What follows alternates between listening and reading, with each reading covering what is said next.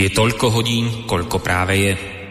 Ak máte na svojich hodinkách viac alebo menej, nie je tu naša vina, pretože my začíname vždy včas.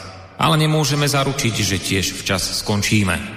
Začína sa totiž hodina vlka.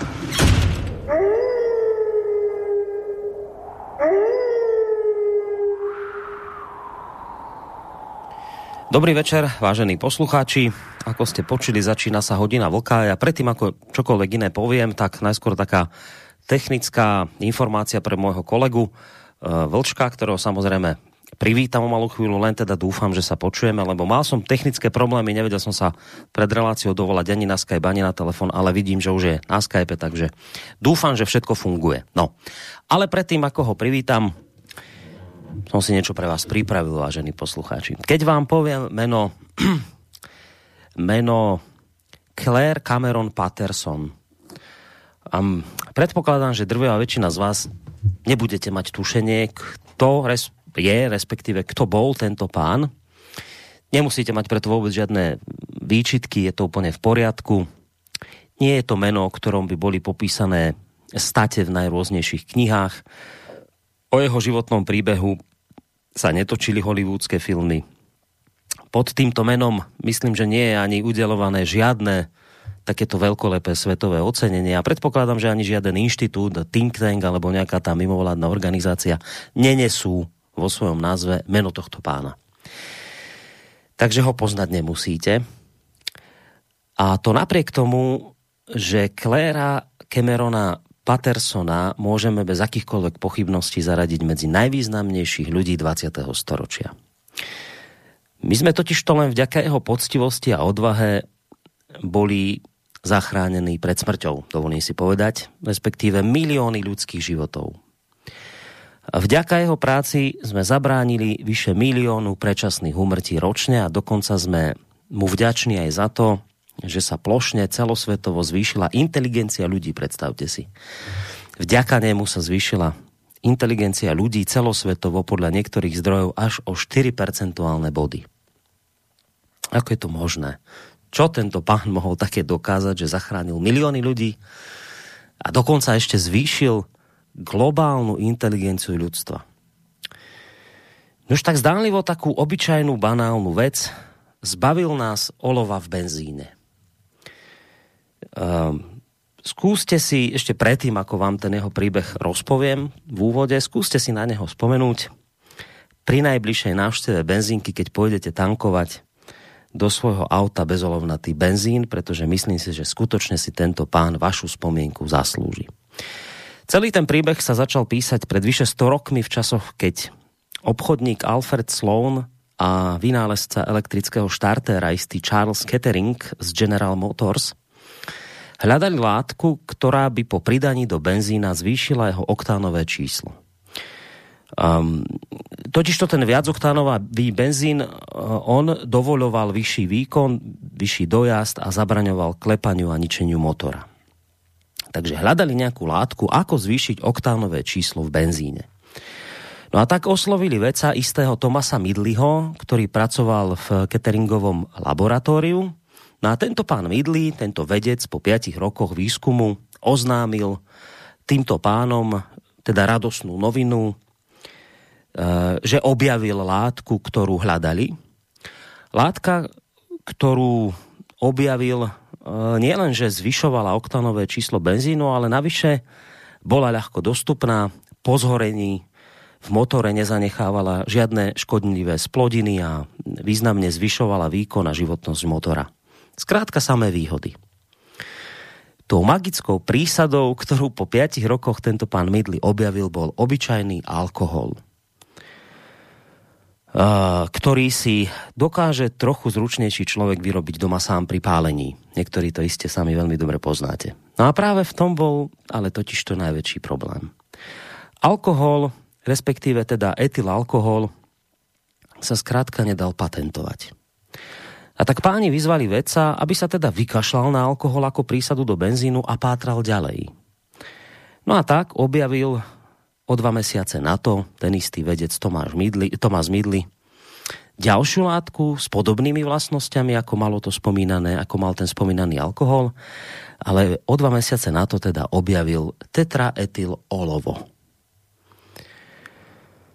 A tu už páni Alfred Sloan a Charles Kettering okamžite pochopili, že konečne objavil to, čo oni hľadali. Olovo bolo presne tou prísadou, ktorú v benzíne chceli mať, pretože na rozdiel od etylalkoholu, ktorý si doma vedel vyrobiť každý farmár, tetraetyl olovo slubovalo zisky výlučne len vlastníkom patentu. General Motors, DuPont a Standard Oil, to je dnešný Exxon, sa okamžite spojili a založili spoločnosť Ethyl Corporation, ktorá bola schopná vyprodukovať 60 miliónov tón tetraetyl olova ročne. To, že prísadou v benzíne mohol byť namiesto škodlivého olova v podstate neškodný obyčajný alkohol, to svetu zamočali a začali vyhlasovať, že tetraetyl olovo je vlastne jedinou a najlepšou alternatívou pre budúcnosť automobilizmu. No a zhodli sa na tom, že úplne postačí, ak túto svoju novú prísadu a novú spoločnosť e, nazvu len etyl. Aj keď teda nešlo o etyl alkohol, ale o etyl olovo, odkaz na tento smrtonosný kov v názve produktu a firmy teda vynechali, lebo že by to zbytočne vyrušovalo zákazníkov. Lenže napriek týmto všetkými opatreniam problémy na seba nenechali dlho čakať zamestnanci spoločnosti vyrábajúcej tetraetylolovo sa čoskoro olovom otrávili, trpeli halucináciami, dokonca vyskakovali v šialenstve z okien. Okamžite sa samozrejme zdvihla veľká vlna nevôle a strachu zo záhadného plynu, ktorý zabíja ľudí a spôsobuje ich pometenosť a šialenstvo. Niekoľko štátov v reakcii na to, čo sa začalo diať a nerozumeli tomu, zakázalo tetraetylolovo zákonom. Ozvalo sa zo pár vedcov, ktorí varovali pred katastrofou, že teda ak sa bude olovo ďalej pridávať do benzínu, tak to bude mať katastrofické následky. No, ale výrobcovia, majiteľia patentu, mali samozrejme opačný pocit. Podľa nich e, išlo o zbytočnú hystériu vyplašenej verejnosti. Dnes by sme to povedali tak moderne, že išlo o dezinformácie konšpirátorov, a teda, že by bolo fajn, keby v tejto veci sa nevyjadrovali kadejakí potrimiskári a, a neodborníci, ktorí tu strašia verejnosť, ale že teda bolo by dobre, aby sa vyjadrili odborné vedecké kapacity. Že teda oni majú prehovoriť. A ja teraz nechám prehovoriť inú vedeckú kapacitu človeka, ktorý sa stal takou stabilnou súčasťou tejto relácie – s ktorými som pred šiestimi rokmi, nie pred šestimi, prepačte, pred siedmimi rokmi, riešil práve túto otázku tetraetyl olova. Práve vtedy pred siedmimi rokmi sme sa o tomto zhovárali, je to Emil Páleš, ktorý nám ďalej rozpovie, ako to vlastne bolo v tomto príbehu, keď teda majiteľia patentu chceli, aby teda sa nevyjadrovali konšpirátori, ale vedci. Poďme si vypočuť Emila. No počkajte, ja musím si to ešte zvýšiť zvuk, aby sme ho aj počuli. Tak, teraz to už pôjde. Žiadali, že aby sa zastavila falošná propaganda proti olovu, kým si veda nebude istá. Lebo že to není jasné celkom vedecky, že teda aké presne a čo a či je a ako je škodlivé a tak. A že to teda treba okamžite zastaviť tú falošnú propagandu, ktorá ich ohrozuje, že, že, že veda to musí preskúmať že aby nepodliehali zbytočnej panike ľudia. A, a, a teraz kto to bude teda platiť? Takže oni by to zaplatili, lebo im záleží veľmi na tom, aby to bolo to, to naozaj že zdravie a preskúmané. Takže oni by teda investovali do toho výskumu a začali platiť oni ten výskum. Čiže štát prenechal výskum tým výrobcom, že a oni si zaviazali tie výskumné inštitúcie s mluvami, že keď teda my dáme grant, ale že máme tam v tej zmluve potom právo, že nesmiete publikovať ten výskum, musíte ho dať najprv nám. A čiže oni si prakticky zaviazali tie výskumné tie inštitúcie ve, právom vetovať ten výskum. Oni museli najprv dať tým výrobcom tie, že čo našli a keď našli to, čo nemali, tak im to vrátili, že prepačte, že toto takto nejde, to, to ste asi urobili chybu, ešte sa nad tým zamyslite. A, a teraz z tej strašnej defenzívy oni to uhrali, boli úplne, úplne to bolo akože na mínusové. A oni to postupne uhrali na úplný opak. Čiže povedali, že ne, neohovárať, dajme výskum, výskum si už, už akože pod, mali pod palcom. A teraz išlo verejnosť, že tlačová konferencia, kde Midgley, vedec, sa na tlačovke polieval lolovnatým benzínom a dýchal v kanistra a tak a prehlasoval, že, že by to mohol robiť každý deň bez akejkoľvek najmenšej újmy. Že to je absolútne neškodné. A na tú tlačovku, ako mimochodom si ten Midgley musel odskočiť z Floridy v Miami, kde bol na dlhodobej zdravotnej dovolenke, lebo sa liečil z otravy olovom. Išiel na tlačovku, kde, kde, kde presvedčoval, že, že sa mu nič nestane. A teraz zorganizovali konferenciu, kde ten riaditeľ toho etilu Frank Howard začal ospevovať to tetraetylolovo, akože proforma vedecká konferencia, a taký preslov, že, že tetraetylolovo je dar Boží že bolo by neospravedlniteľnou chybou, prehreškom proti pokroku ľudstva, keby sme tento dar zavrhli predčasne len kvôli bezdôvodným strachom. Zbrzdilo by to ekonomiku, plýtvalo by sa zdrojmi, väčšia spotreba vzácného oleja. Olovená prísada čoskoro umožní strojnásobiť dojazd. Už pracujeme na takom motore. Pripomenul, že spojenci sa doplavili k víťazstvu v prvej svetovej vojne vlastne hlavne na riekach ropy vďaka ním. Chceli by ste prehrať prvú svetovú vojnu? Chceli by ste zbrzdiť ekonomiku Spojených štátov kvôli bezdôvodným strachom? A, a toto zrazu začali otáčať štátne orgány. Už zrazu už nenachádzali také tie vážne dôvody, že zastaviť výrobu, že však nech, že nezastavia, však nech sa vyrába teda obnovili tú výrobu v 26 že veď je to, není to jasné, že či to je, aké to je a tak, ale že samozrejme to je potreba ďalšieho výskumu a aby sa to seriózne ako preskúmalo a, a jasné, že to každý súhlasí. No a tento výskum prenechali tým samotným výrobcom. Mhm. Čiže že nech tí výrobcovia to preskúmajú, že či oni náhodou nerobia niečo zlé. A keby zistili, že robia niečo zlé, tak sa prídu priznať na ten štátny úrad pre ochranu verejného zdravia a povedia si nás, že joj, že viete, čo my chceme zavrieť naše fabriky, lebo to by škodilo ľuďom. Tu máte výskum, my sme zistili, že robíme niečo zlé. Tak, tak ale toto sa jak si nestalo. Najvyšší štátny úradník amerického zdravotníctva, to sa volal Surgeon General, čo je, do, dozerá nad verejným zdravím, sa volal Hugh Cumming tak ten sa stal advokátom toho tetraetylolova, ktorý ho všade presadzoval.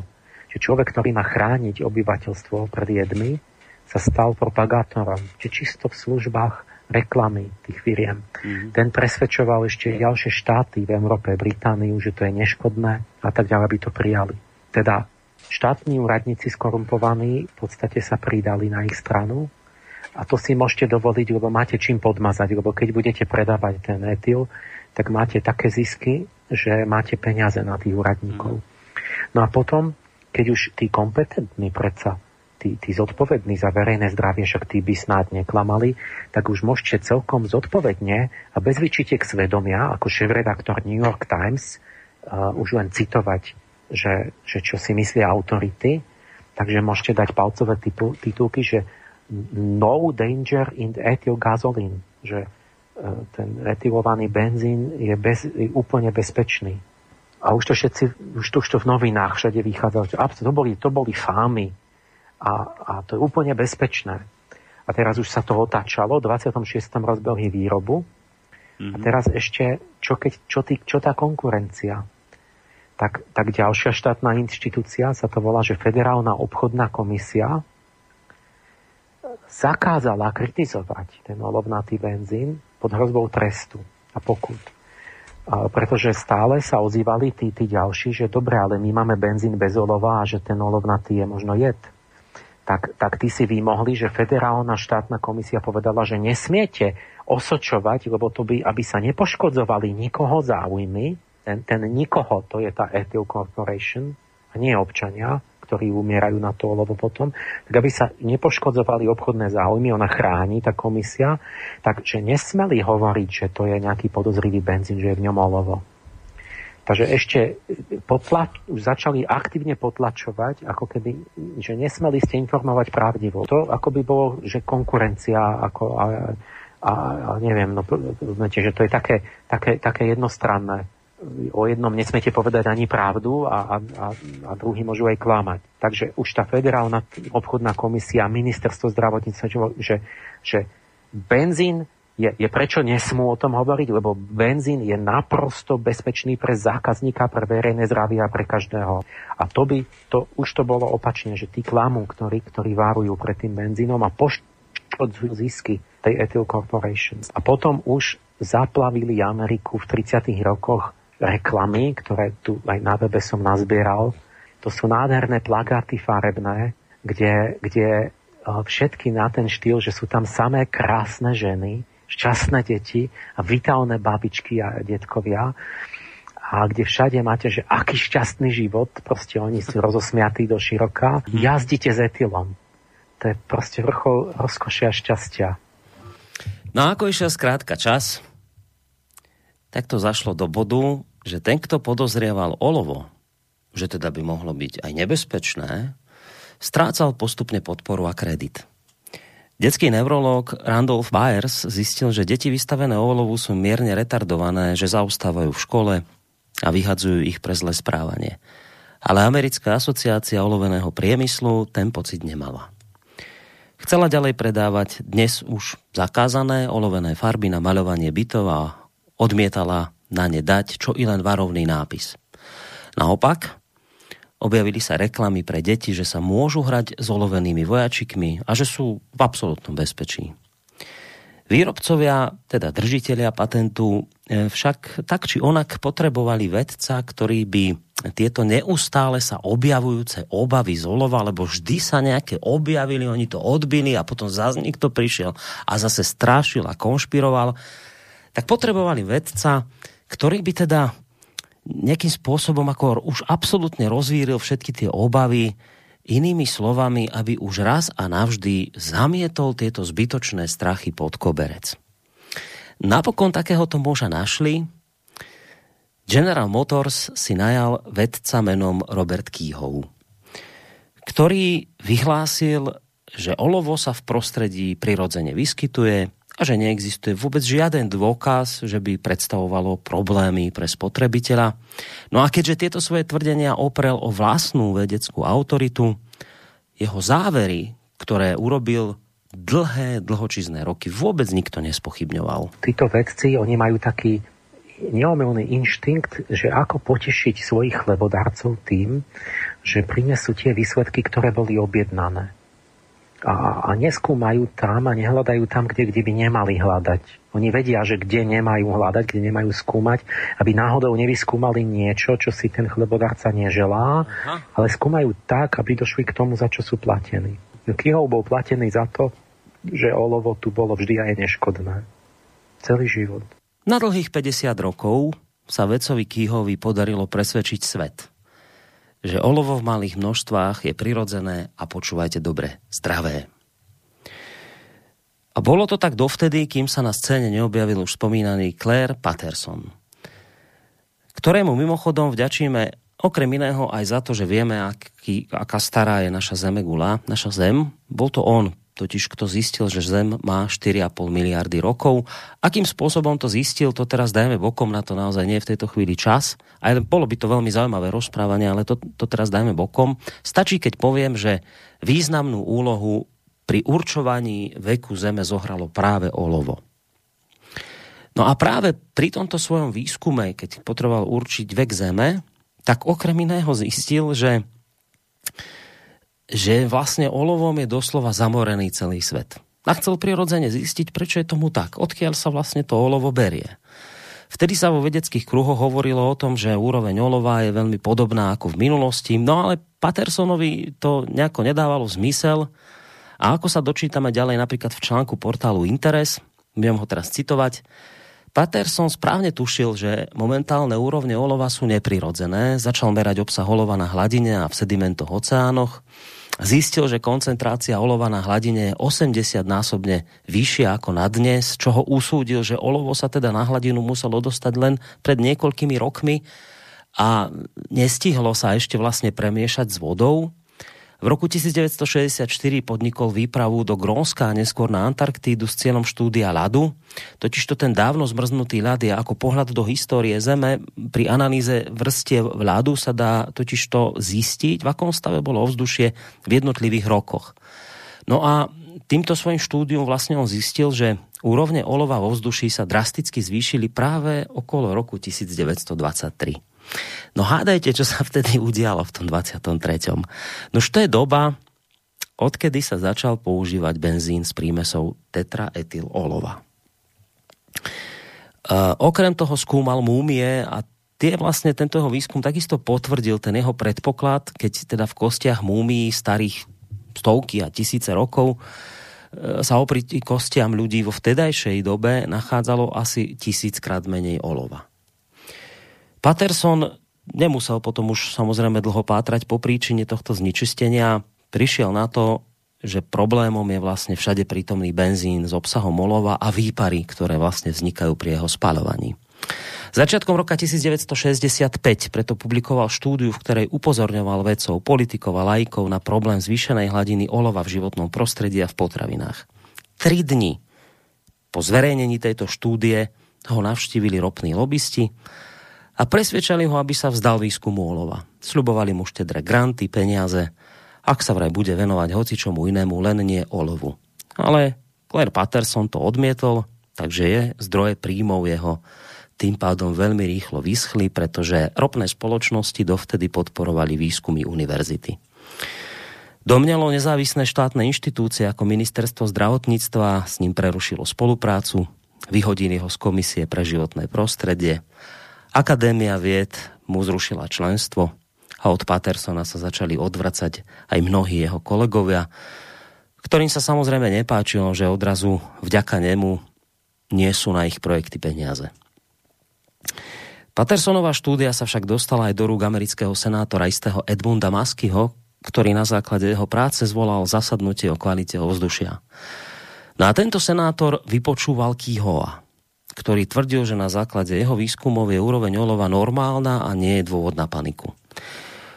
Na zasadnutie ale nečakane dorazil aj Patterson, no a ten vlastne tohto Kýhovové závery popieral. A keď sa ho senátor pýtal, ako je to možné, že dvaja veci, ktorí študujú rovnakú vec, môžu dojsť k tak zásadne odlišným názorom. Tak mu Patterson na to povedal, viete, to je tým, že Kýhova platí spoločnosť, ktorá vyrába tetraetyl olovo. Senátor Masky sa napokon priklonil na stranu Patersona a od tohto momentu sa konečne Patersonovej vedeckej práci začala priznávať váha a naopak začala sa spochybňovať sila lobizmu zo strany výrobcov tetraetylolova. V roku 1974 bol prijatý plán na postupné znižovanie obsahu olova v benzíne. Etila DuPont, firmy, ktoré samozrejme mali patent E, zažalovali štát za ušlé zisky. Olovená lobby spustila masívnu antikampaň. Nepriatelia olova sú vraj čistí fanatici a je to najväčšia hamba od procesov s čarodejnicami takto poškodzovať priemysel, ktorý sa zaslúžil o blahobyt milióny Američanov, ktorí teraz prídu o prácu. No ale ani toto už vlastne im veľmi nebolo nič platné, pretože vedci, ktorí zrazu mali rozviazané ruky a tým pádom aj ústa, už potom vlastne nachádzali ďalšie a ďalšie dôkazy o jedovatosti olova aj v malých množstvách.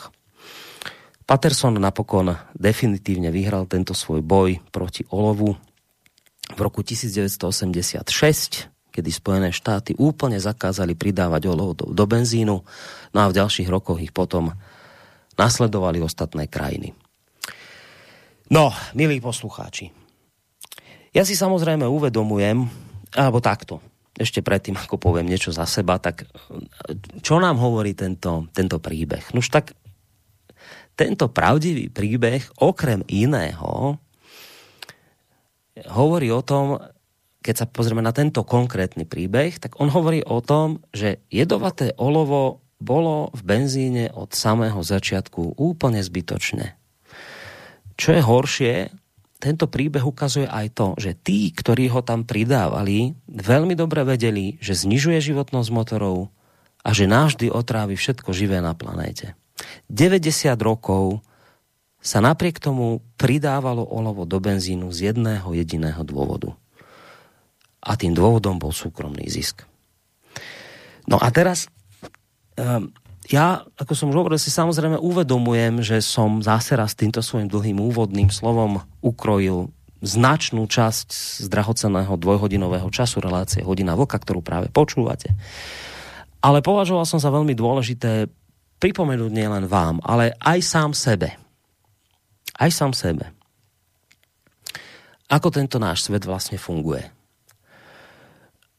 Alebo aby som bol presnejší, ako, fun- ako funguje ten náš vyspelý západný svet, v ktorom je všetko merané úrovňou zisku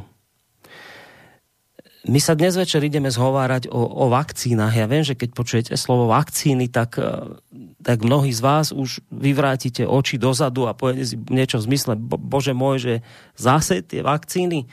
No ale my možno nakoniec zistíme, že to vlastne dnes večer ani tak nebude o tých vakcínach, ako skôr, že si tu vypočujeme len akoby ďalší taký ten Patersonovský príbeh Tentokrát však ale na nešťastie bez happy endu, lebo ten príbeh s tým olovom sa skončil happy endom, ale ten príbeh, ktorý ideme rozpovedať dnes, je ešte bez happy endu. Um, a to je to, čo vlastne spôsobuje moju najväčšiu frustráciu, o ktorej som už hovoril aj v minulých reláciách. Ja som vedel, že natoľko zase naivný som nebol, ja som vedel, že tento svet nie je zrovna najspravodlivejším miestom pre život, ale predsa len priznávam, že ja som naozaj doteraz úprimne veril tomu, že, že skrátka existuje nejaká hranica, ku ktorej ak sa raz ako spoločnosť priblížime, tak záchrana ľudstva, záchrana života ľudí, záchrana zdravia, že to skrátka preváži nad to sebectvo a nad tú hombu za ziskom a mocou, ktorú vidíme v, naprieč celými dejinami ľudstva. V minulosti sme to videli, to som vám dal jeden príklad z pred 100 rokov, ale fakt som si myslel, že už ako spoločnosť sme sa posunuli ďalej a že fakt, keď narazíme na niečo vážne, na, na nejaké bezprecedentné ohrozenie, dovolím si povedať, civilizácie, takže že tam sa zastavíme a tam, že pôjdu tieto naše poklesky bokom a že tam sa ukáže akoby tá ľudskosť tej civilizácie a že tam nám pôjde naozaj v prvom rade o ľudí, o zdravie, o životy. Je dnes musím priznať, vážení poslucháči, aj sám sebe, aj vám, že som, ja som zistil, že som sa tragicky mýlil. Ja som sa tragicky mýlil a na pozadí tej aktuálnej koronavírusovej katastrofy musím s plnou vážnosťou skonštatovať, že naša tzv. vyspelá západná spoločnosť si nič iné ako úpadok alebo až zánik, ja neviem, že si nič ani nezaslúžime.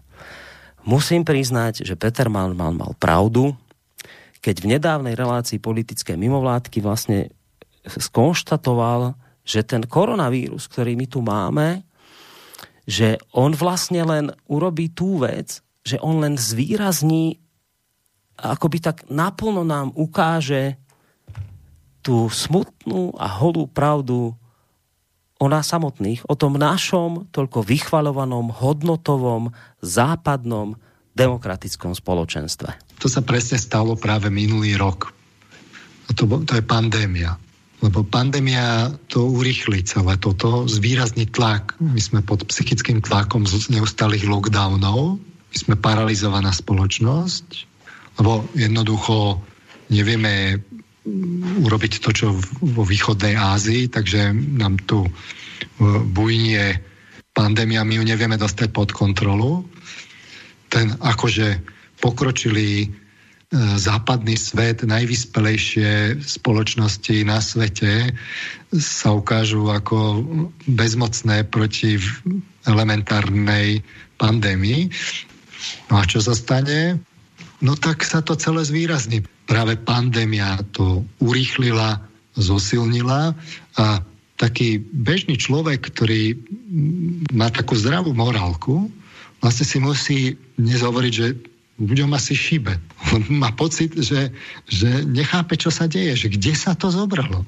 A odpoveď je, no my sme si to sami rozvrátili. Dodám k tomu už len jednu vec v rámci tohto svojho dlhočízného úvodu. My na Slovensku, vážení poslucháči, a takisto aj naši priatelia v Českej republike, vy to veľmi dobre viete, naše dve krajiny skončili ako najhoršie štáty na svete, ako na, na celom celúčičkom svete. My sme skončili ako dva štáty najhoršie na celom svete pokiaľ ide o koronavírus, teda pokiaľ sa bavíme o počto chorých, pokiaľ sa bavíme o počto hospitalizovaných, pokiaľ sa bavíme, alebo teda ak je reč o počte mŕtvych na prepočet obyvateľstva, tak sme skončili ako dva najpostihnutejšie a najhoršie štáty na celom tomto našom okrúhlom svete. No a my odvšadiaľ teraz počúvame, že vlastne z tejto katastrofy, ktorá nás tu postihla, že my sa môžeme dostať jedine očkovaním. No ale ako viete, očkovacích tých vakcín teda je málo. No a tak sme si my tu na Slovensku chceli zobrať vakcínu z, Ru- z Ruska, ktorá teda má byť vysoko účinná, má to ešte 90% ktorú by sme teda mohli okamžite použiť, veď tak, keď je tu katastrofa, keď sme najhorší a ja neviem všetky tieto veci, tak však, však poď, robme niečo pre Boha, robme. No a teraz vy na konci dňa zistíte, že no počkaj, počkajte, stop, ľudia, nebláznite, ehm, to, to zase nie je takto, to pozor, nám to vysvetlí minister zahraničných vecí Ivan Korčok, že vlastne Áno, áno, tie, tie vakcíny sú dôležité, však to, áno, to, priš, to, to jasné, my sme najhorší, všetko, očkovať tre, ale na, to, na tú Rusku pozor. Tu, tu nie. No a prečo nie? No tuto nám to vysvetlil pán Korčok. Hneď, aha, počúvajte. Je zjavné, že táto vakcína, alebo Sputnik V nie je len vakcínou, ale je to nástroj v hybridnej vojne. Nestal by som tu, keby to nebolo používané ako politický nástroj, pretože tento politický nástroj robí dve veci. Rozdeluje nás tu doma, rozdeluje nás v zahraničí. Prostredníctvom tohto nástroja sa opäť vykresluje Európska únia ako niečo, čo zlyháva. No a tak ruská vakcína Sputnik, pokiaľ sa tam bavíme o Slovensku, tak ruská vakcína už dnes odpočíva pokojne niekde, neviem, v skladoch, kde v Šarinských Michalanoch, či kde? No a naši politici sú spokojní, lebo teda sme tento hybridný nástroj Putinovej zlovôle dali pod zámok. Tam ho treba držať, lebo je vlastne veľmi nebezpečný, lebo rozvracia, ako ste to počuli od pána Korčoka, našu jednotu európsku. Je to hybridná zbraň. A teda, áno, áno, mám ten pocit, o ktorom hovoril Peter Marman. Mám pocit, že nám všetkým šibe. Ale už tomu rozumiem, už som to tak nejako pochopil, že že si za to môžeme sami. Áno, o tomto sa dnes ideme porozprávať. A o tomto bude podľa mňa dnes ani nie tak možno o tých vakcínach, ako o, o tomto našom úžasnom západnom svete. O tom sa dnes ideme porozprávať. Ja sa teda aj hneď idem ospravedlniť môjmu kolegovi Vlčkovi, lebo dnes mimoriadne dlho čakal kým teda skončím tento svoj úvod, ale, ale žiadalo sa mi to teda povedať aj s tým úvodným príbehom z minulosti. Tak ak všetko funguje a ak teda technika ide, lebo vrajím, na začiatku som sa nevedel dovolať, ak teda, Vočka, máme tu, tak dobrý večer ti prajem. Dobrý večer, Borisku. Eh, ten, kdo se musí omluvit, tak jsem já, protože já jsem udělal jistou technickou chybu a dovolat si se prostě neměl šanci. Jo. A já jsem to zjistil dvě minuty před půl, kdy, jsem si, kdy mi bylo divný, že se ještě nevolal, tak jsem začal pátrat po, pří, po příčině a jsem ji našel u sebe. Dobre, takže jsme tak, to odstránili. Ří, říkám to veřejně. A e, dobrý večer, tebe už jsem pozdravil, takže teďko jsou na řadě naše posluchačky a posluchači Slobodného vysílače, ať už jsou na země kouli kdekoliv, tak těm přeju taky dobrý večer. K tomu tvýmu úvodu poslechl jsem si ho se zájmem, tu historii jsem neznal, přiznávám, ale kdybych byl věděl, co máš nachystáno, tak bych tě byl požádal, aby si to nechal na úplně jinou, jinou relaci. A sice ta relace by mohla mít pracovní název eh, jsou případy, kdy něco začne jako skvělá věc a skončí eh, jako naprostý šílenství. moc dlouhý, takže ten název by musel vypadat jinak. Ale ta relace by byla o tom, o tomhle příběhu a postupně bychom se dostali k tomu, jak dneska to úsilí po ekologii a po odstranění škodlivých věcí z našeho životního prostředí úplně zdegenerovalo do úplného opaku, kdy se e, ze snahy zlepšit svět stala v podstatě diktatura, nesmyslná diktatura, která vede, vede k tomu, že olu, olovo je dneska zakázáno směrnicema Evropské unie jako e, například e, k použití ve sportovním rybářství jako ty olůvka, které se dávaly na Saturny před háček, aby ten háček klesl, kdy olovo je zakázaný používat do broků, když se jde nahon někam e, v zemi, kde ještě mají třeba zajíce nebo koroptve a bažanty na polích, tak to je taky zakázaný použití olova pro tyhle záležitosti. A prostě, když se z ekologie nebo ze snahy chránit životní prostředí stane klacek na všechny a na všechno. No. A ten, ta diskuze by byla asi velmi živá. My se k ní časem stejně dostaneme, protože já na elektromobilitu nevěřím, považuji, považuji za naprostý nesmysl a uh, jsem schopen to dokázat na číslech. Čili tohle by byl pořád, který by byl samonosný a určitě by si svý posluchače našel. Ale tady si myslím, že úplně k tomu našemu tématu, který skutečně se nebude zabývat tím, jestli si máte nechat píchnout tuhle nebo jinou vakcínu, pokud budete na očkování. Ale eh, je to, ano, náš svět, souhlasím s tebou a s docentem Hermanem, náš hodnotový systém, náš svět Eh, v koronavirové krizi selhal. To je naprosto zřejmé a je to, neod, je to neodiskutovatelný. Jenomže ono to není jenom kvůli zisku. To je to, je to nejhorší. Eh, my, eh, pokud bychom ukázali jenom na farmaceutické firmy, dejme tomu, který z toho, který z toho mm, budou generovat zisky. Pokud bychom ukázali na jiný koncerny, který dodávají Eh, logistiku a tak dále, tak eh, by to byla pravda jenom částečná a dokonce si dovolím tvrdit, že, že eh, ta část by byla z celého toho koláče pravdivého, který popisuje nějakou takže by to, byl, to by byla ta menší výseč. Jo. Podstatná část totiž toho našeho selhání jde za politickou reprezentací, která je taková, jaká má a e, já s tebou naprosto souhlasím. E, mě postihlo stejné rozčarování a e, s kterým bojuješ ty, já s ním bojuju taky a to je, to je to, co jsi řekl, že si očekával, že když přijde nějaká pohroma, takže ten náš svět pochopí, co je nejvyšší hodnota, co je ten hlavní cíl který, eh, ke kterému musíme směřovat a podle toho bude jednat. A ono se tak neděje a o tom bude dneska řeč. O tom, že tohle se neděje a proč se tak ne, neděje. Protože jednak jsou v tom peníze, dejme tomu, eh, pro velké firmy a spoustu lidí. Je v tom nesmyslná ideologie, to je něco, ty peníze ještě dokážu pochopit. Prostě peníze hejbaly světem eh, od pravěku, nebo respektive od prvního dne, co byly, co byly vynalezený, tak eh, peníze hejbaly světem. To, to prostě je fenomén a, a nebude to nikdy jinak.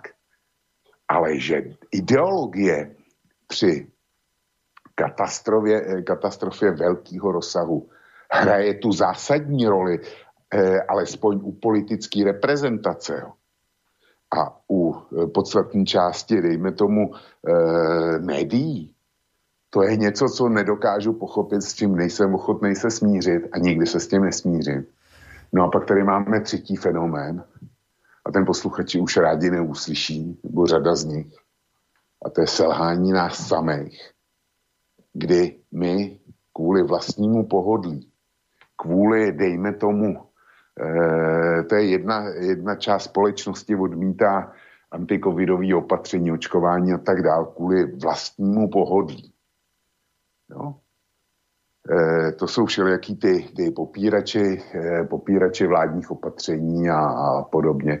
No a pak tady máme, pak tady máme část, která, e, aby na tu aby nebyli pod psychickým tlakem, že ten COVID, COVID vůbec existuje, že ten COVID jaksi je problém, je veliký problém, tak popírají jeho existenci, když nepopíje, když nejde popřít zlehčou jeho dopady, když tohle nejde, nejde zlehčit, tak eh, popírají eh, smysl, smysl, dejme tomu, očkování.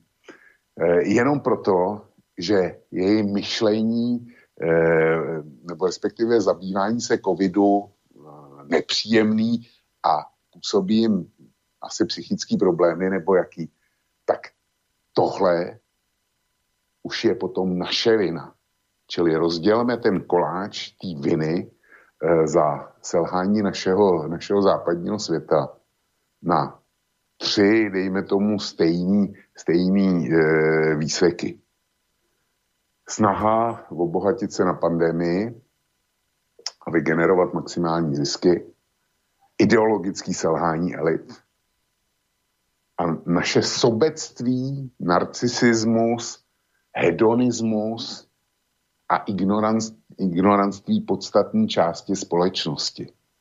Tohle všechno vytváří to, co, na, co nazval eh, pan Páleš a docent Marman a ty selháním našeho západního světa.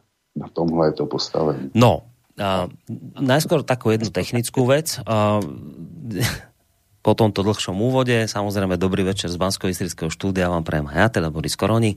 Platí to, čo vždy, je to kontaktná relácia, takže maily môžete písať na adresu studiozavinačslobodnyvysielac.sk, prípadne reagovať cez našu internetovú stránku, keď si kliknete na zelené tlačidlo otázka do štúdia, alebo telefonovať na číslo 048 381 0101. Um, druhá tá informácia je tá, že e, ja by som rád ešte nadviazal na to, čo si hovoril konkrétne na tú tretiu časť, kde si hovoril o ľuďoch, že teda ako to tiež musíme zobrať do úvahy, to zlyhanie nás samotných, tých, e, ako to nazývaš, COVID ignorov, ale tu by som mal jednu akoby doplňujúcu otázku. Lenže, lenže, ešte ju teraz nepoložím, a to idem k tej tretej veci, ktorú som chcel teraz povedať. Ja viem, že si chcel dať pesničku. Chcel som sa na tom dohodnúť práve pred reláciou, ale keďže sme mali tam technické problémy, mm, tak to mm. nešlo. Tak chcem sa spýtať, či si dáme, či, či teda dáme tú pesničku ešte hneď teraz, alebo až potom neskôr, alebo teda ako to ideme urobiť. Já bych ji dal hned. Dobre, a, dobre. Ja ju mám nachystanú.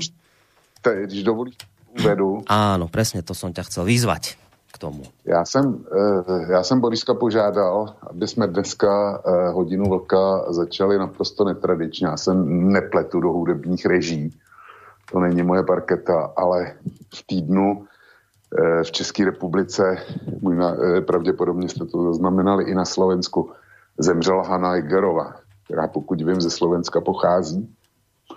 A to byla veliká dáma českého slovenského šanzonu, a prostě bude chybět. Stejně jako Karel Gott na, hudebně, na hudebním nebi a pro mě jsou to stejné veličiny. Byť ve společnosti měli úplně jinou rezonanci. Jsou to stejné veličiny. A já jsem vybral jak, k úctění vzpomínky na Hanu Hegerovou jsem vybral její, její e, písničku Čerešně. Takže Borisku, tak hodnej. Dobre, veľmi dobrý výber. Ideme si zahrať, aj keď teda pri tejto smutnej udalosti, ale no, smutná, tak všetkých nás to raz čaká a pokiaľ ide o pani Hegerovú, bol to naozaj krásny, požehnaný vek, 89 rokov, naplnený naozaj veľkými dielami, takže ideme si takto na ňu hudobne zaspomínať.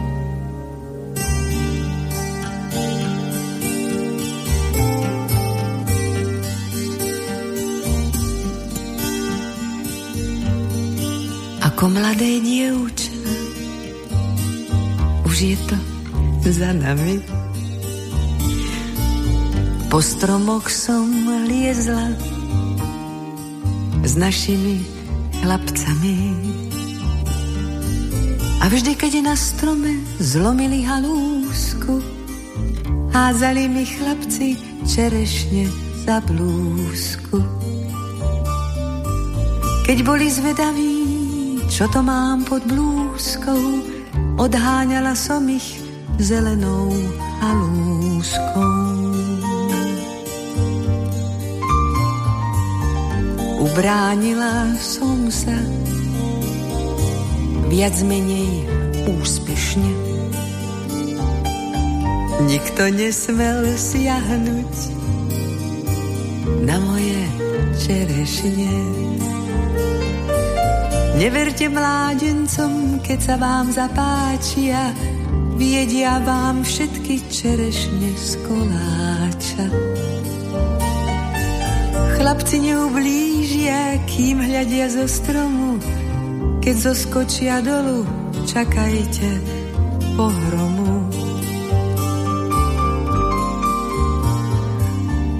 Keď sa na vás chlapec zadíva uprene, ako tie čerešne budete červené. Keď sa na vás šuhaj usmeje pod fúsky, rýchlo vyberajte čerešne spod blúzky. Čerešne sú zrelé a blúzka triúska, nič vám nepomôže, zelená halúska.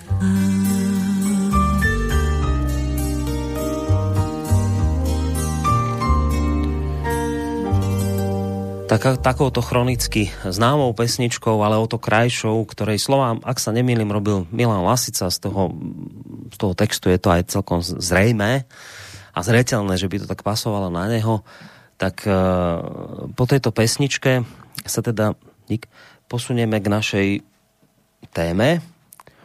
Ja som to tak hovoril už v úvode, že teda akoby na po, pozadí tých vakcín a vakcinácia toho covidu by to skôr tak malo byť, aby že, že skôr možno o tom, že, že pochopme, že čo my tu vlastne na západe žijeme, že tak ako povedal ten Marman, že tá koronavírusová kríza tu proste niečo len akoby zvýraznila. My máme niečo pod pokrývkou, čo je možné to tam držať, keď si žijeme také tie mierové časy za dobrého počasia, tak môžete také tie problémy nejak tak držať pod tou pokrývkou. Ale keď prídu časy zlé, tak ono vám to spod tej pokrývky vyletí tak si pozrieme, pozri, pozrime sa porozprávame sa o tom, čo nám tu vyletelo. A možno nakoniec zistíme niečo sami o sebe, čo tu vlastne žijeme. O našich politikoch pre, prevažne.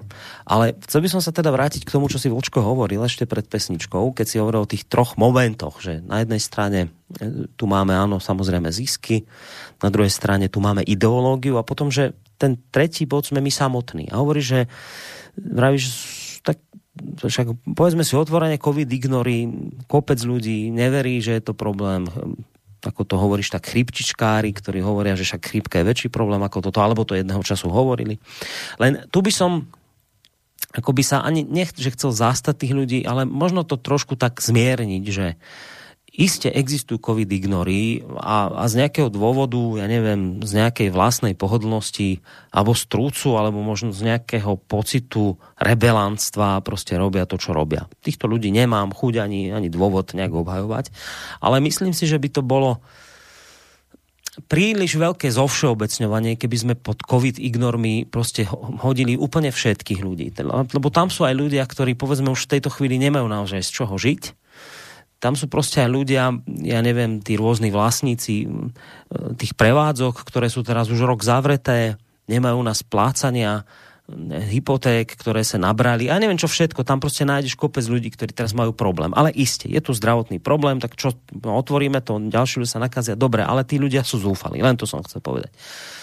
Ale potom, aby som sa akoby vrátil ešte k tomu príbehu a prečo som aj ten vyťahol, lebo v tom príbehu je skryté veľa toho, kde by som našiel aj paralely dnes. To nie je len o zisku. To je o tom, že vidíš, že keď treba, tak aj vedci sa prepožičajú niečomu. A vedia, čo nemajú nájsť. To ma hneď tak zvádza k tej AstraZeneca, kde vedci v Nemecku vedia nájsť zrazeniny a vedci v liekovej agentúre to nevedia nájsť. Čiže máš tam proste vedcov, ktorí sa dajú zneužiť. Potom tam máš štátne organizácie, tak ako pre tom etylolové, ste zrazu tam na strane tej lobby stáli ľudia zo štátnych organizácií, ktorí mali predsa ľudí chrániť. A dnes tu počúvame z nášho štátneho úradu pre kontrolu liečiv, že však my ten Sputnik vlastne nevieme zhodnotiť a nedali nám podklady, pýtajte sa Rusovi, nie, a nie, a nie, a nedá sa a Sputnik 2 milióny vakcín v šarišských Michalanoch, ľudia zomierajú, buďte spokojní. Čiže nájdeš za tým proste štátne orgány. A, a áno, a nájdeš za tým aj zisk. Ale čo tým chcem povedať, a prečo takto komplikovane to celé hovorím, že vieš, ja som do istej miery schopný už dnes rozumieť tým ľuďom, že už ničomu neveria. Že vidia, že v minulosti to takto presne bolo. Že keď sa niečo takéto udialo, tak ako pri tom olove. Však kašlalo sa na to, že to zabíja ľudí. Išlo o zisk, zaplatili sa vedci, zaplatili sa štátne orgány a celé to fungovalo. Ľudia to nejakým spôsobom, to nemusia vedieť takto ti vymenovať každý jeden prípad z minulosti, ale vedia, že sa tu hrá táto s nimi hrá. A vidia to dnes a proste ničomu neveria. A, a, a len by vyťahnem taký príklad, banálny, hlúpy, niekto mi povedal, že ty konšpirátor, ale nech, už mi je to dnes jedno. Dnes internetom letia, už sme to aj v tejto relácii spomínali, také tie veci, že ľudia si tam pod mikroskopmi a, a s rôznymi približovadlami pozerajú do tých rúšok, do tých respirátorov a nachádzajú tam nejaké čierne vlákna. Ja neviem, čo to je. Ale čakal by som, že keď sa takéto niečo deje a je toho kopec a ľudia stále o tom píšu, šíri sa to internetom, tak sa nájde nejaký štátny orgán, nejaký teda vedecká autorita, ktorý to tým ľuďom vysvetlia. Povedia, počujete, je tam toto a toto a dajú dôkazy, vysvetlia, je to tak. Nikto sa neunúva, nič. Nechajú to tak, Akurát keď sa proste človek zaujíma o to a chce tak však povedzte, čo to je, upokojte verejnosť, vy sa tak ti vynadajú do konšpirátorov. Keď chceš robiť reláciu o Sputniku, že teda prečo by sme to nepustili, tak si zrazu konšpirátor. A vieš, skrátka sa snažím povedať, že z celej tejto množiny tohto správania ja si proste viem predstaviť a je, začína by to byť normálne, že potom sa z takýchto vecí vybuduje šialená, obrovská nedôvera ľudí voči systému, ktorý tu je. A k tým, z tých COVID ignorov by som proste vybral veľkú skupinu ľudí, ktorí to proste ani nie, že ignorujú z, z dôvodu, že chcú niekomu škodiť, ale preto, lebo, a ja teraz nehovorím, že to je správne. Ja len chcem povedať, že to robia preto, lebo už nedôverujú tomuto systému, ktorý im povedal, že sú konšpirátori, ktorý sa neunúva vysvetliť im, čo tam v tých rúškach majú, ktorý sa nevinú, neunúva vysvetliť im, prečo je Sputnik dva týždne či koľko mesiac zavretý v šarišských Michalanoch. Ne, neunúvajú sa im vysvetliť, prečo vlastne nás trápi to, že keď urobíme prieskum o tom, koľko ľudí by sa dalo zaočkovať Sputnikom, tak zistíme, že zhruba toľko isto, čo Pfizerom, že je to druhá najpopulárnejšia vakcína na Slovensku. Nevedia, prečo vlastne sa nemôže nemôže táto vakcína pustiť. Korčok im nadáva do konšpirátorov, hovorí o hybridných zbraniach. Vie, skrátka skončím teraz tým otázkou na teba. Ty sa čuduješ týmto ľuďom. Čuduješ sa ľuďom, že po tomto všetkom, čo vidia, že tomuto systému proste nedôverujú a budú robiť všetko preto, aby neplnili nariadenia, ktoré im tento systém ukladá? Borisku, Vši, a skôr ako budeš sme... odpovedať len jednu vetu k tomu poviem. Ja to neschvalujem, aby, aby to nebolo, že ja ťa chcem teraz chytiť na tom, že podľa mňa je to správne. Ja to, ja, ja to nehovorím, že to schvalujem. Ja len hovorím, že ja, ja rozumiem tomu, prečo to niektorí ľudia proste takto robia. Ty si dal dohromady hrozně věcí a podle mě e, k sobě nepatří. Na jedné straně je množina lidí, kteří odmítají vládní opatření a protestují proti nim. Pak si tam dal ten, to video eh, s těma šťouradlama do nosů, jak tam byly takový ty organismy. A pak si dal, pak si dal eh, nedůvěru v systém.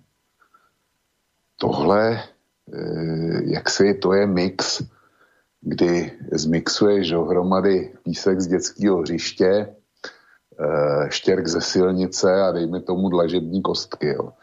Promiň, že volím takovýhle hrubý přirovnání, ale nemůžu jinak. Všechno je stavební materiál, můžeme říct. Ale k sobě to nepatří. Protože kromě toho jednotícího prvku, že se jedná o stavivo, tak už tam není, už tam není nic společného. A tady je to zrovna tak. Ano, mezi, mezi těmi, kteří protestují proti, eh, proti opatřením eh, lockdownovým, který máme, tak je nemalá část těch, kterým já se nedivím. A to jsou ty, o kterých si, o kterých si mluvil. To jsou lidi, kterým vypadly příjmy a dostávají se na hranici nebo pod hranici chudoby a není jich málo. To plně přiznávám a kdybych byl v té situaci, no tak bych se choval jako oni. To, to, je, to je bez debaty. Pak zde máme podnikatele, kterým končí existence, tak tím se nedivím taky. I když e, není podnikatel jako podnikatel. Hrozným způsobem jsou, e, jsou byti hospodští a restauratéři a tak dále. A my tady kousek od domu, kde bydlím, tak máme restauraci. No, vlastně budu mluvit o dvou. A já ty lidi z těch dvou restaurací děsně obdivuju. Bojují každý den, ty jedny jsou na dobrém místě, kde je frekvence, tak denně je tam otevřený takzvaný výdejní okýnko a prodávají obědy, eh, co můžou. A ty lidi prostě bojují, bojují každého zákazníka a dělají, dělají zcela evidentně, co můžou, aby se udrželi při životě a tím mám obrovský respekt. Stejný, stejný obrovský respekt mám k druhé restauraci, která má taky kuchyni, taky to zkoušela s výdejním okýnkem, leč to výdejní okýnko na jídlo zavřeli, protože jejich poloha je e, v místě, který je zastrčený, kam si, kam si prostě musíš dojít a ty pasanty neměla. Nicméně ty lidi bojují dál a zkouší prodávat aspoň pivo dováží pivo z jednoho malého, malého pivovaru a, a denně, denně prostě jsou tam až e, do pozdního večera, do, do, tý, do hodiny zákazu vycházení. A ty lidi bojují tím, že prodávají, já nevím, jestli čepují lužbánku, nebo jestli prodávají jenom lahvový z toho, z toho malého pivovaru. Ale tyhle lidi mám před nimi hlubokou úctu. Protože, protože se bijou svůj život. No a pak jsou lidi, kteří to, nebo pak jsou hospodský a restauratéři, kteří to vidí jinak, kteří natahují ruku a aniž, aniž by se o to pokoušeli a jenom křičí, že mm, jim zákony berou živnost. Ale nedávno běžel ve zprávách České televize, v hlavně vysílacím čase, příspěvek o tom, který popisoval kontroly hygieny Eh, v restauracích, když ještě No a tam, tam byly přímý záběry na, na, na to, co ty hygienici našli v kuchyních a v, ve skladech a v mrazácích.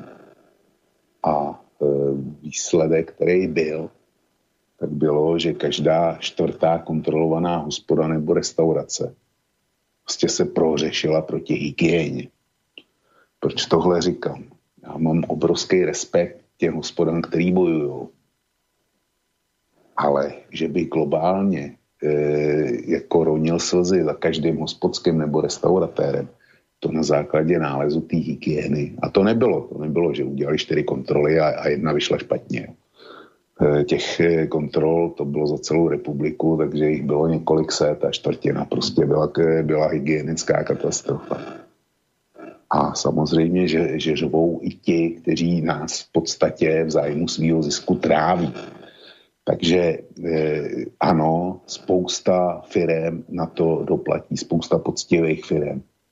A těch je mi hrozně líto a doufám, že jim vláda z našich společných peněz, pozor, z našich společných peněz nějak pomůže. Ale na druhé straně jsme si měli ohlídat to, aby ta pomoc e, nezatěla do našich státních pokladen takovou sekiru, že se z toho v budoucnu už nespamatujeme. A já bych řekl, že minimálně Česká republika se něčemu takovému blíží. Takže já uvedu jeden příklad z dneška, dvě zprávy. Jedna, eh, jedna s covidem nesou, nesouvisí, druhá ano. Eh, v Karlovarském kraji mají, mají ty tři velké krajské nemocnice, které tam mají dohromady jeden, jeden lineární urychlovač, eh, kterým léčí rakovinový nádory, pozařování. Tenhle urychlovač skončí příští rok životnost a bude se muset vyřadit. A Karlovarský kraj, protože to stojí asi 100 milionů nebo kolik, tak požádal o dotaci vládu, protože říká v našem rozpočtu dneska k covidu, na to není a nebude dost peněz a tady celý jeden kraj e, bude muset svý pacienty vozit e, do vzdálených nemocnic jiných krajů, který bude, bude vytěžovat. No a vláda na to odmítla přispět. A nevím, jestli žádali o 50 milionů nebo 30.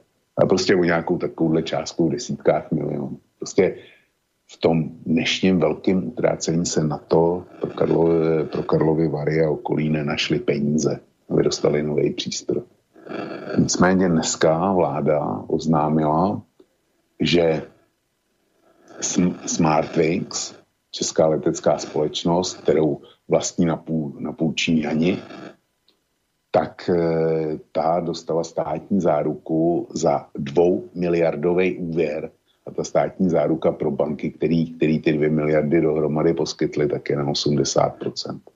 Čili soukromému vlastníkovi stát je ochoten Eh, v případě jeho podnikatelského neúspěchu eh, dát 1,6 miliardy, nebo teda bankám za něj, ale eh, s odpuštěním blbých 30 nebo 50 milionů pro život zachraňující zařízení v Karlových Varech, jak si stejná vláda nenašla.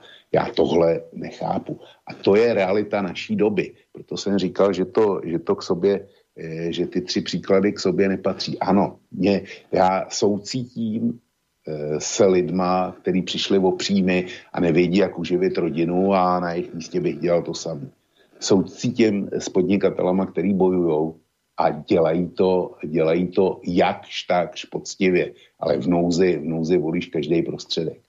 Ale říkám, že mezi nima spousta těch, který za normálních dob podvádějí, šidí. Eh, vem si, vem si, kolikrát se tě stalo, že jsi přišel do hospody, nechal si si natočit pivo nebo, nebo nalejt limonádu nebo cokoliv jiného a dostal si pod míru. Jo. To, to je prostě taky běžný zev, který, který všichni známe. Tohle jsou taky ty hospody. Čili já nad nima nebudu, nebudu hromadně ronit slzy. A to je moje odpověď no, na to, co však, si říkám. Isté, však tu nemáme nějakou rajskú spoločnosť, kde teraz nikde sa nám takéto patologické javy spoločnosti nevyskutujú. Isté, že sú, ale um, ja som sa snažil niečo ako keby iné tým povedať. Skúsim to povedať na inom príklade. Vieš, my tu máme fakt bezprecedentnú situáciu. Tu naozaj zomierajú ľudia, však ty si o tom písal. Koľko? 25 tisíc krížikov tam máte? No, e, dneska už 25 600 a počítáme v nedeli večer budeme mít, budeme mít těch 26 tisíc. Teraz tu sú ľudia, je ich kopec, ktorým už niekto zomrel blízky. Rodič, niekto, proste niekto z rodiny. Už majú tú skúsenosť. A teraz furt počúva, že to je zlé, proste zomiera, neviem čo Áno, hovorím opäť o tej hranici. Ja som si naozaj myslel, že je nejaká hranica, ktorú keď dosiahneme, tak sa skončia všetky tieto veci. Aspoň na chvíľu. Homba za ziskom, ideológia a všetko ostatné k tomu. Ale čo vidia tí ľudia? Vo výsledku tí, ktorému niekto zomrel a mohol tu ešte žiť, ten človek vo výsledku vidí Korčoka, ktorý mu odkazuje cez kameru, že Sputnik nemohol dať jeho blízkemu, lebo to je hybridná zbraň.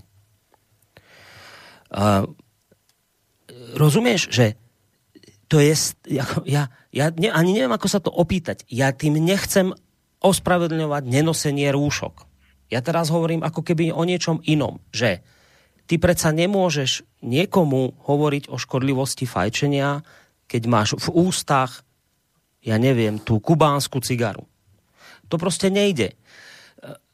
Tá dôvera ľudí sa dá budovať vtedy, zo, zo strany vlády, inštitúcií, keď, keď ten človek vidí, že sme dosiahli hranicu, kedy politikom jednoducho v tej chvíli naozaj odišli všetky tie politické zmysly, ktoré dovtedy mali, e, také tie opatrné geopolitické e, tykadielka zrazu vypovedali službu, lebo je tu bezprecedentná situácia a fakt sa nejdeme teraz na to pozerať, či je vakcína z Ruska, alebo je z Ugandy, alebo skade je. Pokiaľ je bezpečná, pokiaľ sa očkujú milióny ľudí inde vo svete, ideme do toho, lebo nám zomierajú ľudia.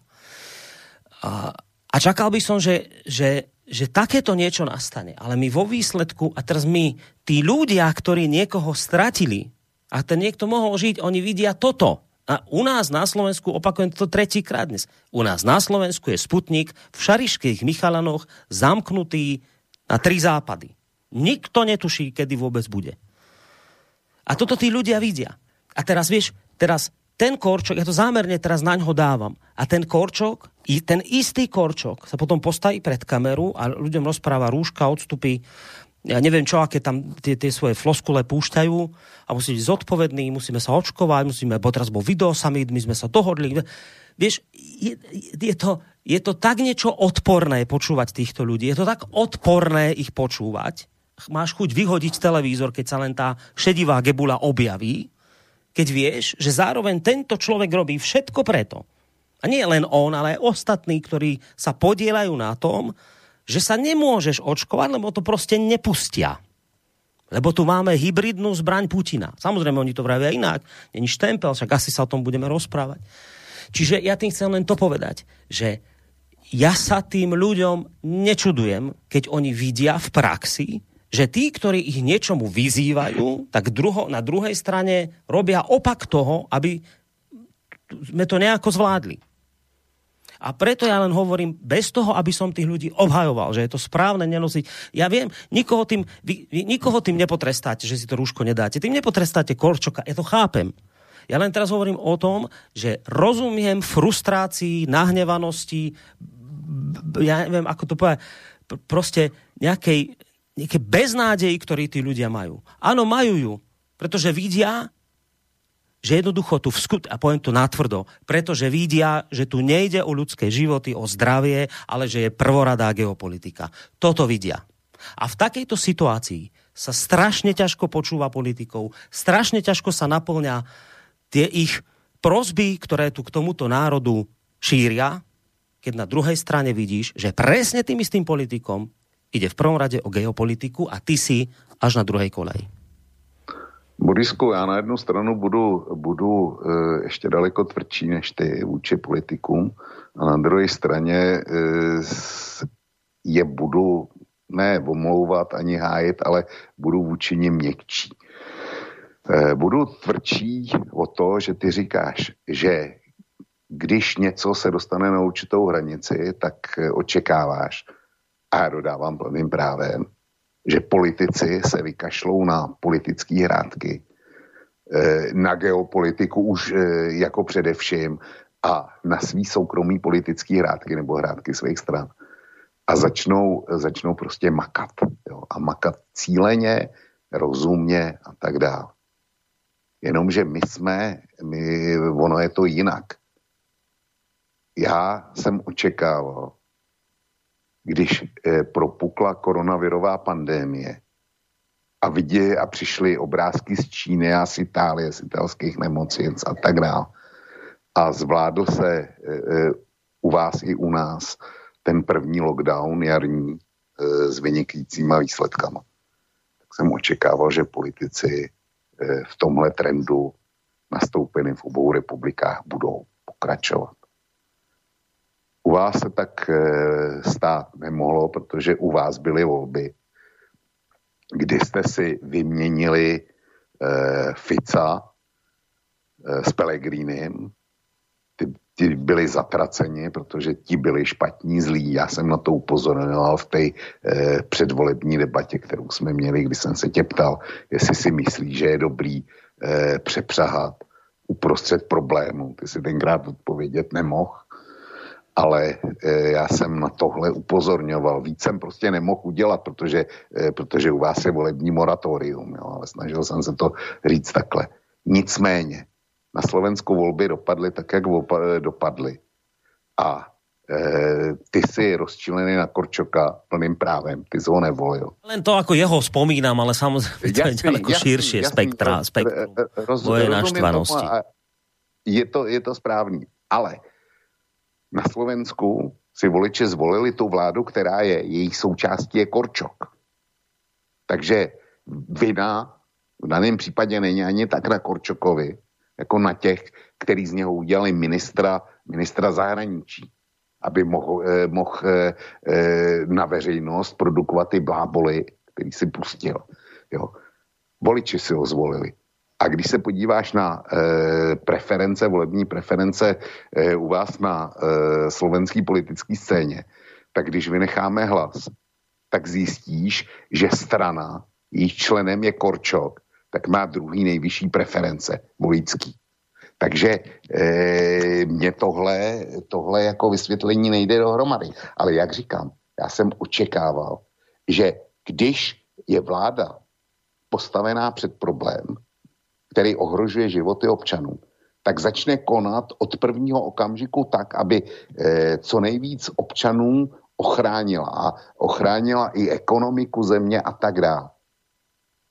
Čili já to posouvám jinam, jinak, eh, jinam. Z té hranice 25 tisíc u nás, asi 9 tisíc u vás. To posouvám na nulu. Očekávám od nuly, že budou konat. A čeho jsme byli svědkem, když se zvlád, zvládl jarní lockdown, tak politici se začali být v prsa e, s tím, že jsou kingové celého světa, že jsou best in covid. No a protože u nás byly v České e, v České republice krajské volby na podzim, tak se na to vykašlali a e, nepodnikli naprosto žádný opatření. Přišla druhá vlna covidová, která s náma e, zametla s Českou republikou, teda řádně, vy jste v té době ještě byli v pohodě. No a ledva se jí, poku, eh, se jí podařilo nějak utlumit, nějak, ale to už jsme měli v nemocnicích 4 tisíce pacientů, což je polovit, co máme dneska. No tak bylo před Vánocema. A protože lidi, a jsme zase u toho, my lidi jsme chtěli jako Vánoce a Vánoce si bez nakupování neumíme představit, protože Vánoce sejít se u rodinného stolu a kráje třeba jabka na ty takzvané hvězdičky nebo si pouštět skořápky se svíčkou, no to je přece příliš obyčejný. Ale když jsme to dělali naposled a pro řadu domácností platí, jestli, jestli vůbec eh, příslušníci dnešních domácností na Slovensku a v Čechách ještě tyhle zvyky znají lejt olovo nemůžeme, protože olovo, e, olovo je škodlivý, to ti pomálu prodají na zbrojní pas. Nebo na, na, na licenci, eh, která ti povoluje obchodovat z jedy, tak olovo se asi lejt nedá už dneska, pokud to nemáš ze starých trubek, e, který si měl v baráku na vodovodní rozvody, tak olovo si nenaleješ. Ale e, jako my Vánoce bez konzumu dneska, to nejsou přece žádné Vánoce, tak jsme si způsobili, způsobili třetí vlnu a do toho přišla jeho africká, teda e, britská mutace. A jsme tam, kde jsme byli, jsme najednou nejhorší na světě. A proč jsme nejhorší na světě? No protože naši politici se e, vykašlali na úlohu, kterou měli řešit, e, řešit primárně. To znamená chránit stát, občany a jejich zdraví a, a ekonomiku v zájmu vlastních volebních preferencí, protože u nás na podzim zase budou volby, tak si nenaštveme občana přece. No a tohle, tohle, tohle stále, stále pokračuje. A my občané jsme ti, který eh, jak si svým postojem nutí politiky, aby tyhle nesmysly, nesmysly dělali a oni nám hold jako vyhoví. Jo. Čili já se domnívám, že si za to můžeme my, a to, to není ten, ten tlak na to, my si chceme na Vánoce nakoupit eh, v části obyvatelstva, tak ten, ten není vedený tím, že my vám nevěříme, vy jste se sprofanovali do té míry, že už s váma nechceme mít nic společného a tak dále a věřit vám nebudeme vůbec nic.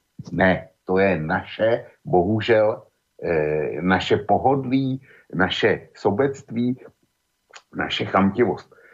já nechci, aby se cítili dotčení všichni naši e, posluchači. Vůbec ne. Prostě, ale podíl těchto lidí ve společnosti je bohužel nadkriticky velký. No, um, jo. Ja si samozrejme uvedomujem, že ak budeme teraz v tejto debate ďalej pokračovať, tak to je v poriadku, však ja sa jej nebránim, len že teda ohrozujem vážne asi všetko, čo si si dnes večer pripravil do tejto relácie. Takže no, mám to s tým, no, takže s tým počítam, len teda ešte sa mi akoby žiada k tomu povedať jednu vec. Nechcem teraz rozbiehať tú polemiku, lebo dalo by sa niečo odpovedať, ty by si na to povedal, aby som odpovedal. Len jednu vec, že áno, dobre, však do nejakej miery sú tu zodpovední ľudia. Fajn, ale ja budem vždy tvrdiť. Ja dám to teraz, dám to na tvrdom príklade, odpornom, hnusnom, tvrdom, ale nech.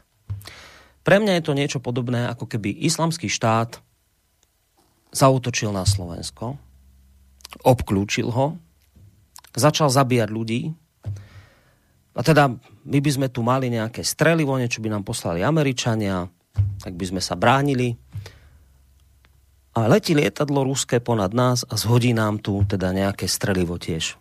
Pribehne Korčok a spol a tí ďalší a povedia, viete čo, e, toto strelivo, e, to teda akože nie, lebo to vám tu Putin zhodil teda hybridnú zbraň, ono to nie je e, certifikované, takže toto nie. Tu, a teraz vy viete, že ale však tam máme reálnu hrozbu, však ten islamský štát reálne tu je, nás spôsobuje reálne problémy, a teraz príde Korčok a spol a povedia, ale to ruské strelivo na nich použiť nemôžete. Mňa v tejto chvíli, počko, poviem to nátvrdo, mňa v tejto chvíli vôbec poklesky ľudí nezaujímajú. Nie, nie, dobre, tvrdo, hnusne, nie, nie, nie, nie, nie, má to svoj efekt. Ľudia v tom meste sú kadejakí, niekto je zlodej, niekto nedodržiava kadečo. Dobre, ale ani len z percenta sa to nedá porovnať s tým, čo urobili tí politici. A preto len by som chcel akoby, ani nie, ja, ja teraz mojou úlohou nie je obhajovať nezodpovednosť ľudí. Len by som bol strašne nerád, keby to teraz vyzeralo, ako keby to ľudia boli, uh, niesli väčšiu vinu na tom, čo tu máme, než politici, ktorí tu reálne niečo zabránili. A to je len o Sputniku. To je aj o tom, čo by si dnes chcel podľa mňa povedať. To je o schváľovaní vakcín, o ktorých vlastne nakoniec nevieme, či sú bezpečné, či nie, ale sú z dobrej svetovej strany, z dobrej ideologického závetria prileteli. Takže ich budeme tlačiť stoj, čo stojí. Nech to stojí, čo to stojí. Ak to spôsobuje zrazeniny a tých ľudí nebude veľa mŕtvych, tak to budeme tlačiť. Za toto bežný človek nemôže. Ten všetky, s tými svojimi všetkými pokleskami, pohodlnosťou a tým všetkým, čo tu môže mať, ani sa ale nemôže pri, priblížiť tým škodám, ktoré tu napáchali politici. Lebo vravím, ak ma obsadil islamský štát, a ja sa musím brániť. A mne politik zoberie strelivo, lebo povie, že toto strelivo je ideologicky nesprávne. A môžeš ho použiť o dva roky, no tak si ma zabil, kamarát. Ty si ma zabil. Nie tí ľudia, tam ten neporiadny človek v tom meste, ale ty si ma zabil. Vďaka tebe môže niekto v tom meste zomrieť z mojich blízkych, ja, niekto iný. A preto len vravím, že ja všetko chápem, čo hovoríš. Len podľa mňa nedávajme na jednu úroveň akoby prehrešky ľudí a, a, a to všetko, tam mám v, v kope tých ľudí, tam mám tých v beznádejnom stave, tých chudákov, ktorí už nevedia rok, z čoho majú žiť, z čoho platiť hypotéky, z čoho poslať deti do škôlky, zaplatiť účty. Tam máš proste tých, ktorí sú rebeli od, prí, od prírody, proste sa vždy musia búriť, žiaľ Bohu aj takí sú tam je v, tom, v tej kope sú všetci. A my teraz, keď povieme, že ale za to si do veľkej môžeme miery vďaka týmto ľuďom, tak si myslím, že akoby nie, že sme nespravodliví, oni, oni naozaj nejaký podiel zásadný na tom nesú, ale je to neporovnateľné oproti tomu, keď sa mi tu postaví politik a robí všetko preto, aby sme nemohli mať dostatok napríklad zbraní, ktorými by sme sa mohli teraz brániť. A ja viem, že toto je samozrejme citlivá téma. Mnoho poslucháčov nepovažuje vakcíny za, za strelivo, nech je to ešte niečo horšie. Teraz nechcem otvárať otázku toho, či sú vakcíny správne alebo nesprávne. Inak mimochodom som dnes čítal, že u vás v Českej republiky, republike pracujete na nejakom lieku a dokonca majú do testovania, ktorý má byť akoby náhradou za vakcíny, ktorý má liečiť COVID. No bodaj by to vyšlo.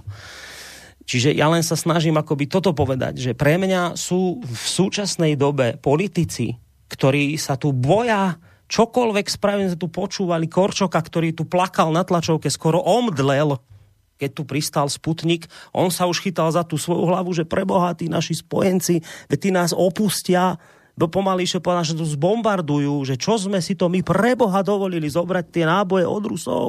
Kriste, pane. A pomedzi to sa dozvieme, že však tí naši spojenci, tí sa tuto dohadujú s, s Rusmi na konkrétnych kontraktoch, že budú teda vyrábať vakcínu u nich doba. Ale my teda máme tu politikov, ktorí teda všetko intenzívne robia preto, aby len sa nám tie náboje nedostali. Aby len sme ich tu nemali, lebo to je extra, to je vlastne, že počúvajte, že tie náboje, ktoré by vám dali Rusi, tie môžu byť ešte väčším nebezpečenstvom ako ten islamský štát. Tak pre mňa je toto, vočko, toto je pre mňa niečo tak neuveriteľné a ja, ja, ja cítim, že som dnes nahnevaný. Lebo je to pre mňa niečo tak nepredstaviteľné, že toto som si nevedel do teraz, do svojich 40 rokov som si toto nevedel predstaviť, že ja niekedy v živote budem v takejto situácii naozaj reálne počúvať politikov, ktorí ma presviečajú o tom, prečo je v poriadku teraz robiť všetko preto, aby sme ten zobrali ten ruský sputnik, alebo teda, ja neviem, čínsku vakcínu, že teda prečo je správne postupovať a, a, a klásť tomu všemožne prekážky v tejto naj, najťažšej situácii, akú máme. Ja som si nikdy nevedel predstaviť, že niekedy v živote budem tohto svetkom. A tento stav, ktorý ma rozčuluje, ten mi spôsobili politici. Typu Korčok a spol. Ne, Borisku, já pro Korčoka nemám sebe menší pochopení. Ale já se domnívám, že se hluboce mílíš, když říkáš, že ti to způsobil Korčok. Eh, zeptám se tě, eh, dám tě jednoduchou otázku. Kdyby byly na Slovensku volby, myslíš si, že by SAS nebyla vládní stranou po těch nových volbách? No tak podľa prieskumov by to mala vyhrať hádam aj dokonca, či nemá aj viac ako už teraz Matovič. Takže isté, áno, no, ľudia by volili. Víc, víc má hlas, jo. Alebo teda, hej, hej, hej, hlas je prvý a tak, tak, jasne, zabudol som na Pellegrini. A oni jsou druhý, ano, oni, oni jsou druhý. Tak. A e, takže lze oprávněně předpokládat, že nejspíš teda eh, by byly součástí budoucí vládní koalice, pokud by, ne, eh, pokud by náhodou dokonce nesestavovali, protože já když to spočítám, tak eh, hlas, smer a LSNS určitě nedají dohromady většinu. No. Zatím teda. Zatím. Takže je předpoklad, že SAS bude vládní stranou, dokonce může být hlavní vládní stranou. Protože jí, e, protože tak rozhodnou voliči. A když bude vládní stranou, tak Korčok bude určitě opět ministrem zahraničí. Takže Korčok může ty svý nesmysly, bludy a to e, poškozování Slovenska ohledně nasazení vakcíny Sputnik dělat pouze na základě toho, že si ho na Slovensku znovu zvolíte. Tak jako byl tak, tak jako SAS se stala vládní stranou e, nedávno. Čili Korčok sám doma si může povídat, co chce, ale v momentě, kdy vejde jako minister do budovy ministerstva zahraničí, tak ty nesmysly, který doma nikomu nevadí, jsou oficiálními nesmysly a škodí Slovensku. Ale bohužel na to má mandát. Přiznejme se k té odpovědnosti, která tady je neříkejme, oni politici selhali. My nejsme, my v České republice na tom nejsme vůbec líp než vy. U nás e, si nikdo netroufne Sputnik, e, Sputnik dovést. Tomatovič si u vás aspoň e, e, byl takový frér, že tohle aspoň dokázal. U nás ne. U nás Sputnik je prostě fuj a Sputnik do České republiky nesmí, protože je to hybridní zbraň. Oni, oni říkají, že, nemají, eh, že nemá razítko od témy, ale je to, je to prostě na základě tohohle. A proč je to na základě tohohle? No, tak to jsem schopen vysvětlit. Jeden z těch materiálů, který mám otevřený, ten znáš a doufám, že ho rychle najdu. E, to bylo, jo, tadyhle. Eh, jeden eh, z mých čtenářů mi poslal, mi poslal výroční zprávu amerického eh, ministerstva zdravotnictví. A v té zprávě na straně 49 se kromě jiného píše, já ten odstavec mám v angličtině a potom ze strojního překladače, tak to přečtu, jak je to, ono to je kratoučký. E, boj proti zhoubným vlivům v Severní a Jižní Americe. Kancelář pro světové záležitosti Ministerstva zdravotnictví využila diplomatické vztahy v regionu Ameriky ke zmírnění úsilí států, včetně Kuby, Venezuely a Ruska, které usilují o zvýšení svého vlivu v této oblasti na úkor bezpečnosti a zabezpečení USA. E, ta zahraniční kancelář toho ministerstva zdravotnictví koordinovala s dalšími vládními agentury, e, agenturami USA e, posílení diplomatických vztahů a nabídkou technické a humanitární pomoci k odrazení zemí v regionu od přijímání pomoci od těchto států rozumě se špatnými úmysly. Rozumějí teda Kuba, Venezuela Rusko. Příkladem může být využití kanceláře zdravotního ataše k přesvědčení Brazílie, aby odmítlo ruskou vakcinu COVID-19 ehm, a, e, a, a odmítli i nabídku technické pomoci, e, teda a přijali nabídku technické pomoci e, ze Spojených států na místo přijetí nabídky kubánských lékařů. Pana. Jo? Takže Spojené státy, ministerstvo zdravotnictví jejich se chlubí tím, že nasadili všechny páky, aby ruskou vakcínu Sputnik e, vy, jako nepustili do Brazílie a kubánský lékaře do Panamy.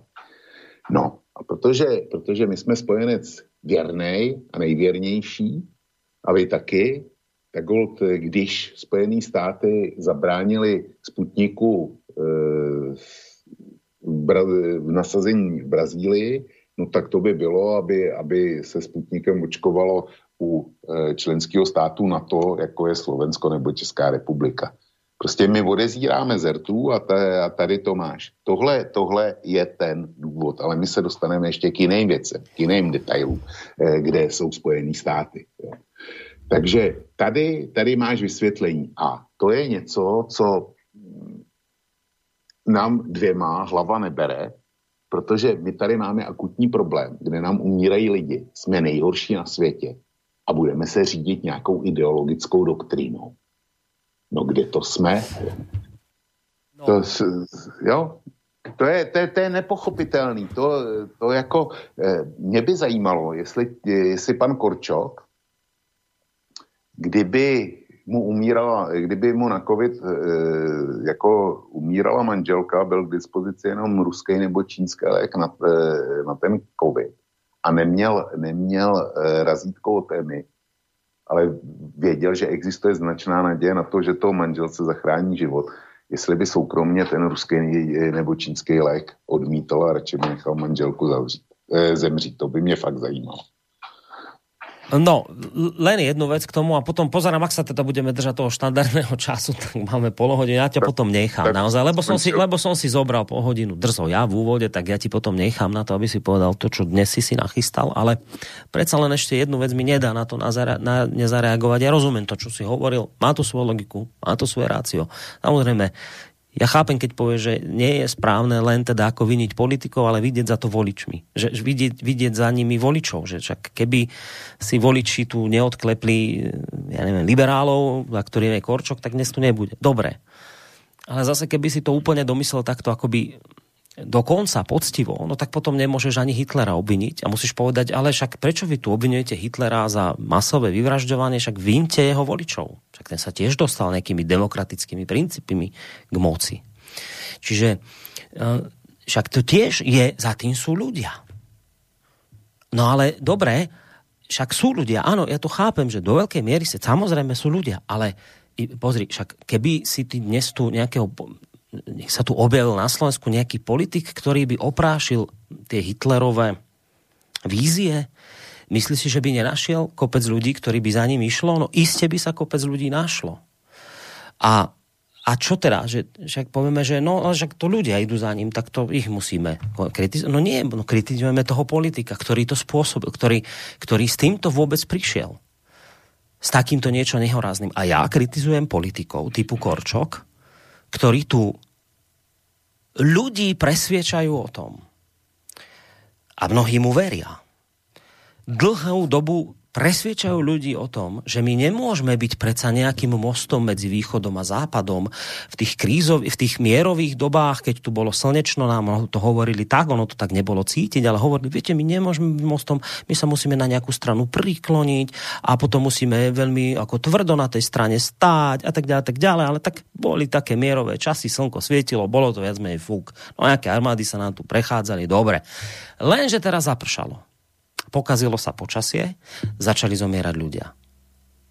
A on hovorí presne to isté, čo hovoril za tých dobrých čias, za toho slnečna, že ale ľudia, veď sme sa dohodli, veď, veď my musíme predsa stať na jednej strane. A to znamená v týchto kritických časoch, keď tu máme ten islamský štát, že predsa súdruhovia nejdeme používať ruské strelivo. No takže ja hovorím, že áno, ja, ja rozumiem, že títo ľudia z môjho pohľadu oblbli značnú časť národa, je mi to ľúto. Ja by som plakal od nervov. Od, od, od smútku, od všetkého, od všetkých emócií, ktoré teraz mnou lomcujú.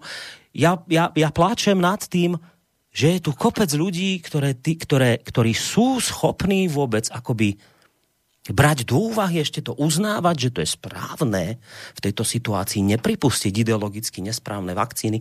Ja pláčem nad tým, že tu mám takýchto spoluobčanov a že ich tu toľko to veľa. Ale tvrdím, že nebyť takýchto politikov, ktorí ich o tomto presviečajú, že to je správne, tak si to tí ľudia nebudú myslieť. Čiže keď tu nebude mať novodobého Hitlera, ktorý im natrepe do hlav, že je v poriadku vraždiť Židov, vyvážať ich do koncentráku, keď tu nebude mať takéhoto politika, ktorý ich o tomto nebude presviečať, tak tí ľudia si to nebudú myslieť, že to je správna vec. Čiže preto ja hovorím, že áno, to všetko sedí, čo si povedal, ale že, že to potom, keby sme domysleli dokonca, tak nemôžeme ni, za nič viniť politika, za všetko musíme vidieť len jeho voliča. A to celkom nie je pravda. No, Borisku, ale když budeš hledat primární zdroj těch nepořádků a toho, co tě štve, tak vždycky musí skončit u voliče. A je mi líto. E, vašeho Korčoka, já pro něj nemám slovo dobrý a v podstatě pro Sulíka taky ne protože to je jeden kadlub. Nicméně asi je ani ty, ani já nebudeme podezřívat z toho, že by na Slovensku chtěli zavést diktaturu. Problém s Hitlerem, eh, ten, o kterém si mluvil, vyvražďování židů a eh, rasový zákony a eh, světová válka a tak dále, tak to nevzniklo okamžikem jeho volby primárně. To vzniklo až tehdy, když Hitler tu volbu využil k tomu, že zavedl diktaturu. A nic podobného od eh, pana Korčoka při veškerém despektu čekat nemůžeme. Pana Korčoka lze odvolit. A už jsme si řekli, že existuje značná pravděpodobnost, že bude přes jeho známý postoje. Kdyby zítra na Slovensku byly volby, tak nejspíš pan Korčok bude opět součástí vládní sestavy. Přestože všichni na Slovensku mají jasno, co je ten člověk zač.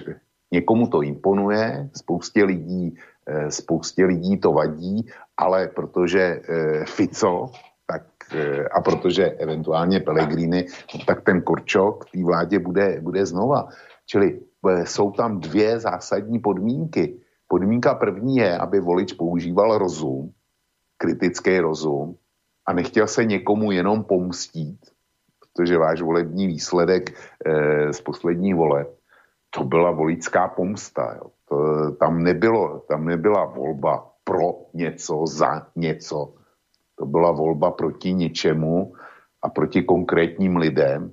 Byl to výraz frustrace. Ale pokud my budeme mozek a náš volební lístek používat Eh, k trestání pouze, jako k trestání, že nás někdo naštve, aby jsme mu to spočítali, no tak to bude takhle dopadat. Tak, tak se budou voliči takhle, takhle chovat, eh, nebo respektive politici takhle chovat. U nás v České republice je to úplně stejný. U nás v celém politickém spektru, když vynechám okrajové strany typu Kamura nebo, nebo pseudokomunisty, no tak Sputnik je zprostý slovo jo, a nasazení týdle vakcíny. No pokud, pokud český voliči v téhle situaci, že nemáme dostatek vakcín, jsou plný nemocnice, jsme nejhorší na, na světě, co do počtu zemřelých, počtu obyvatelstva, tak pokud voliči jsou ochotní eh, jak si hlasovat masově pro, eh, pro politiky, který veřejně říkají Sputnik nikdy, hejtmani, hejtmani eh, z eh, krajů řekli, že pokud, pokud nebude Sputnik mít razítko od EMA, tak v krajských nemocnicích prostě e, s tím nikdo pracovat nebude. Ty lidi jsou blázni, přitom, přitom e, některé kraje už vozili e, pacienty do zahraničí. Ale Sputnikem očkovat nebudou. No, Čili takováhle situace. Ja zase musím len dve drob, drobné veci k tomu povedať. Jednak to, že keď už by som bol ako celkom akoby taký, že, že presný, no tak toho Korčoka si nikto nevolil toho zase dosadí asi až potom poslanci, keď už teda je zvolená nejak vláda a dáva sa dokopy. Čiže na to ja ako volič by som nemala tak či onak žiaden dosah, či vyberú Korčoka práve.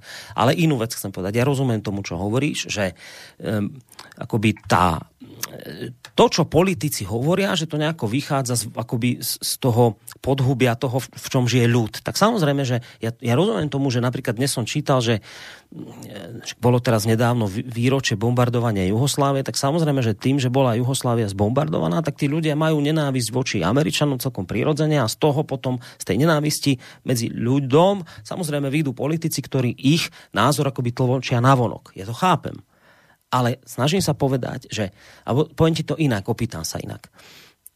Keď tu, keď tu celé roky, a už to trvá strašne dlho, je Rúsko univerzálny, e, ten vy to máte taký český výrak, otloukánek, na úplne všetko.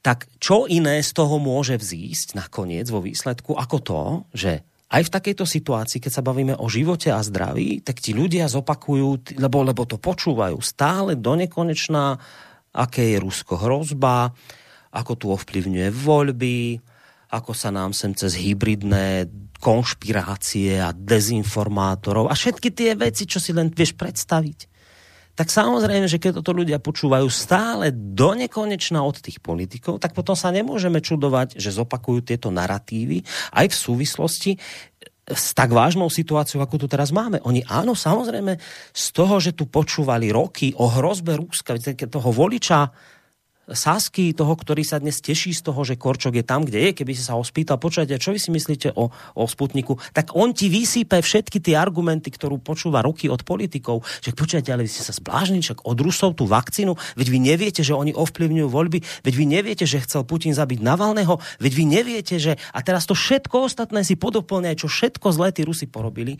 on ti to vysýpe z tej hlavy. Ale to sú všetko veci, ktoré idú akoby to, to, je, to je od politik, to politici robia to, to ovzdušie, to, to ovzdušie, že Rusko je vlastne problém, to, ne, to nemá ten, ten konkrétny človek, ktorý volil e, Sasku a teší sa z Korčoka, že on nemá reálne, reálnu skúsenosť s Rusom. On, on možno Rusa živého, v živote ani nevidel. On len má proste napočúvané rokmi že vlastne, skrátim to, že za všetko môže Rus. Za všetko na svete môže Rus a Putin a Kremel. No tak, e, ako, môžeme sa potom čudovať tomu, že v takejto situácii, áno, aj v takej, keď pôjde o život, aj keď bude mať teda zobrať náboj od Rusa, lebo aby tam o, teda zastavil tam nejakého z islamského, tak on povie, nie, ja nechcem náboj od Rusa, to je horšie ako ten islamský štát.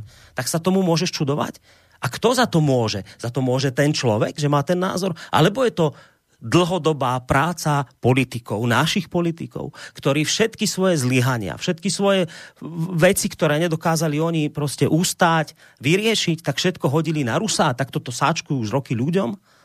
Koho je to chyba? Politika či človeka, bežného, radového občana, ktorý len opakuje potom ich narratívy? No, pro mě, pro mě běžného občana, protože ten běžný občan má hlavu. A když se toho, eh, když se toho běžného občana kterýhokoliv, kterýho potkáš na ulici, tak eh, když, když mu položíš jednoduchou otázku, vážený občané nebo vážená občanko, eh, rozhodnutí ohledně voleb a světonázoru si děláte sám na základě to pečlivé úvahy kdy analyzujete informace, scháníte si aktivně informace a analyzujete je svým zdravým rozumem, si děláte buď tímhle způsobem, anebo na základě vymejvání mozku e, z médií a e, z toho, co vám e, se snaží namluvit politici, tak tě každý řekne, já používám svou vlastní hlavu. Eh, já, si, já nejsem ovce, abych si nechal, nechal prostě e, vkloukat klíny do hlavy. To tě řekne ze sta, tohle řekne zcela bezpečně 100 lidí, ale výsledek je ten, o kterým ty mluvíš. Jo? Takže, takže buď e, jsme lidi, kteří mají hlavu a tu hlavu e, chtějí a umí používat, umět používat neznamená, že ji chci používat. A když ji chci používat, tak, tak to neznamená, že ji umím používat. Obojí no, musí, musí pasovat. Dobre. Jestliže to, tohle neděláme, máme korčoky. Dobre, fakt posledná, naozaj posledná reakcia z mojej strany. Ak by, ak by to bolo tak, ako hovoríš, že za toto sú vinní ľudia a nie politici, tak potom sme počas norimberských procesov mali posadiť na lavicu obžalovaných nemecký ľud. A nie nacistických pohlavárov, lebo za to môžu ľudia. Mali tam sedieť Nemci na tých hlaviciach obžalovaných a mali sme Nemcov húfne popravovať. Ten ľud, ktorý si tou svojou vlastnou hlavou odobril týchto svojich pohlavárov. No tak e, kdyby to bylo technicky proveditelné, tak nejspíš by se o tom minimálně teda diskutovalo. Protože já jsem četl e, paměti Eleanor Rooseveltový,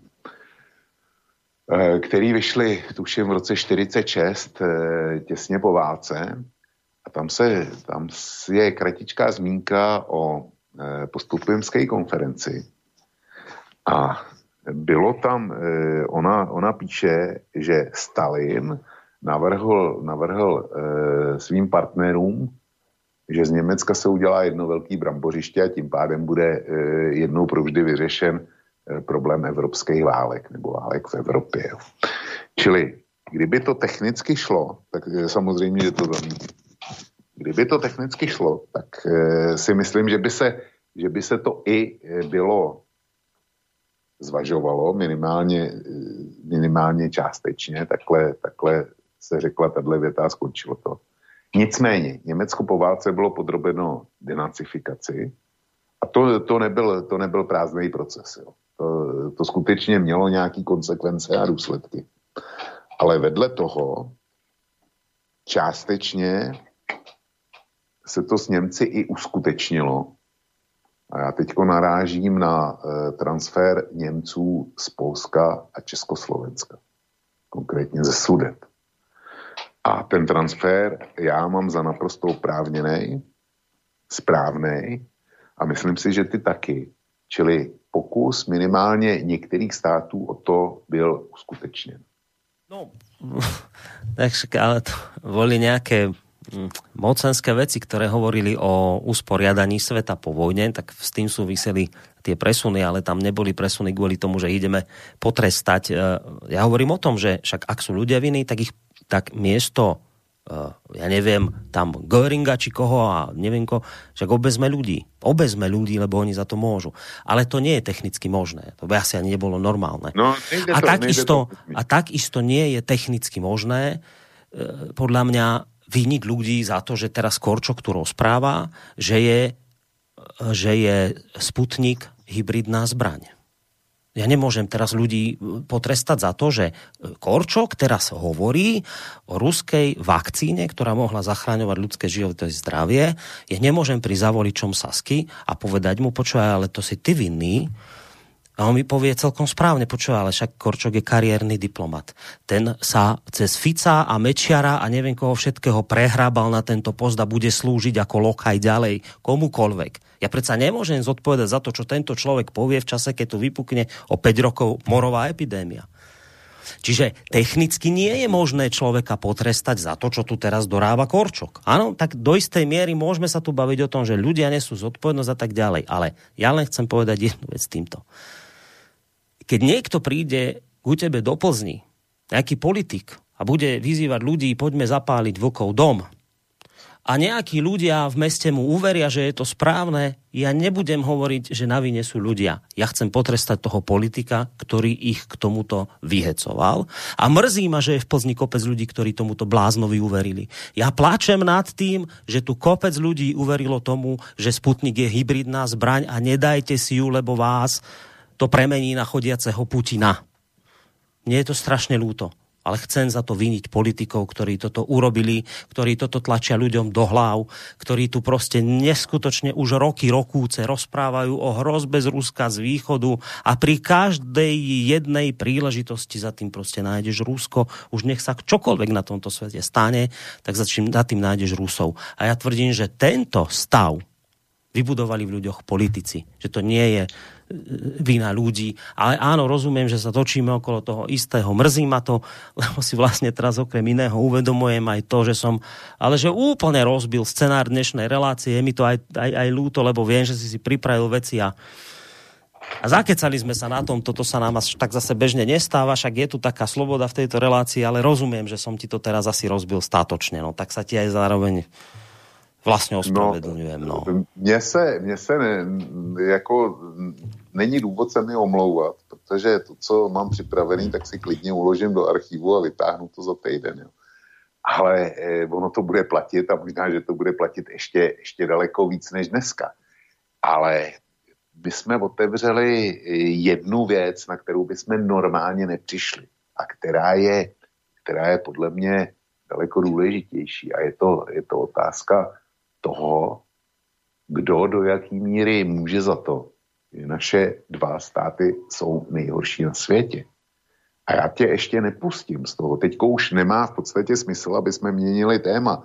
Je e, čtvrt pryč a buď skončíme v půl, nebo to natáhneme do jedenáctí a e, byla by škoda tohle, tohle téma e, opustit, protože určitě e, k tomu si budou chtít říct svoje posluchači a já vím, já vím předem, že budou stát na tvý straně, protože je snaží říct, za to může někdo jiný. Ale já zůstanu u toho, že to primárně může volič. Ty si dal ten, ten příklad s voličem Sasky, který říká, já jsem volil SAS, ale nevolil jsem Korčoka a nemohl jsem vědět, co udělat. Tohle já chápu. A tomu se nedá, nedá nic vytknout, jenomže e, jestli si dobře vzpomeneš, co jsem říkal před chvílí, tak zjistí, že jsem se tě ptal na příští volby a e, kdyby byly zítra a na to, že Korčok bude nejspíš součástí vládní většiny a tudíž, že bude dál ministrem zahraničí. A proto říkám, že v tomto případě už je potom zcela jasně vinný volič za toho Korčoka. Svou druhou volbou, kdy už ví, co, co ten chlap říká, za čím stojí, ví, co je zač, a přesto Saska je druhá, eh, druhá nejsilnější strana. Jo. A e, stejný postoj zaujímají za lidí a, a e, stejný postoj zaujímají progresivci, kteří vypadají, že se do parlamentu dostanou a že budou taky součástí vládní většiny. Jaký postoj má ke Sputniku Pellegrini, to, jsme, to jsem zatím nikde nenašel a nevím. A je docela možný. A dokonce předpokládám, že to je více než pravděpodobný. Že Pellegrini ohledně Sputniku je na tom stejně jako Korčok. Jo. Takže Eh, hlasy pro tyhle lidi bych velmi eh, a strany bych velmi zvažoval, protože koronavirus skutečně ukázal, eh, co je kdo zač, jaký je manažér, jaký má schopnosti a především, jestli teda chce řešit problém, anebo je zajacem ideologie. O tomhle se dneska bavíme. Jo. A tohle by měl volič, volič vědět a zvažovat. Proto má tu hlavu, proto by měl, měl chtít tu hlavu používat a proto by měl ji umět používat. A jestliže, jestliže něco z toho schází, jestliže není ochoten používat hlavu, jestliže to neumí ji používat, no tak budeme mít v politice jenom korčoky a podobný, eh, podobný eh, šantaly. Jo. To je, a je to naše chyba nikoho iného. Naše chyba. No dobre, vravel si o tom, že však iste k tomu budú chcieť povedať niečo poslucháči. dnes sa mi to vymklo z rúk. Ja nehovorím, že to bolo zlé, však naopak, však je pravda presne to, čo si povedal, však tým, že to máš pripravené, to nie je vec, ktorá zajtra zmizne, však možno to bude o týždeň ešte aktuálnejšie. Takže sa k tomu zrejme vrátime. Um, ale nestáva sa nám to často, aby sme teda reláciu vyskladali na, na, na, na akoby polemike v nás dvoch. To dnes sa tak nejako ale udialo. Je to dobře, Borisku, je to dobře.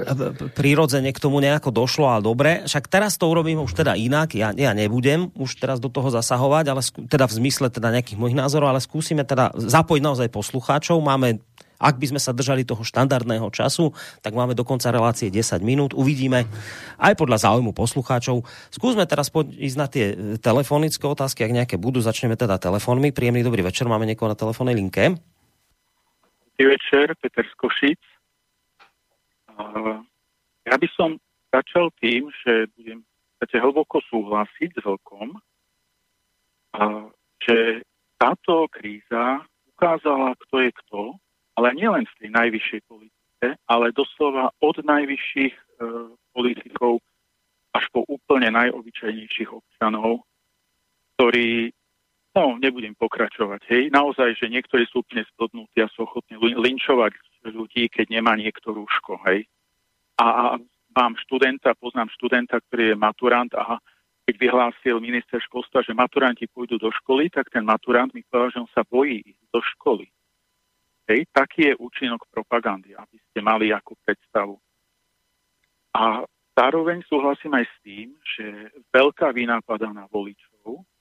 To je v podstate bezbrehá voličská negramotnosť, čo sa deje, pretože trvá, ja som hovoril už pred voľbami, že strana, ktorá má tieňového ministra obrany e, vojnového štváča Naďa je nevoliteľná. Ale to si spústa ľudí ako nezistí takéto veci a vlastne tá dem- toto, táto kríza ukázala ako hlboký problém v samotnom princípe demokracie, ktorý v podstate sa prejavil ako keby o riadení jadrovej elektrárne mal rozhodovať stav väčšinovým hlasovaním. To sa tu presne udialo. Hej, čiže e, vážne to ukázalo veľa, veľa od toho, čo je v ľuďoch, nielen v politikoch, ale aj vôbec tie slabiny demokracie. No ale zase teraz, ak dovolíte, by som zásadne nesúhlasil s tým, že ľudia sú nezodpovední, lebo nepočúvajú vládne opatrenia. Aj keď mám viacej tém, tak tým skončím, aby mal fér.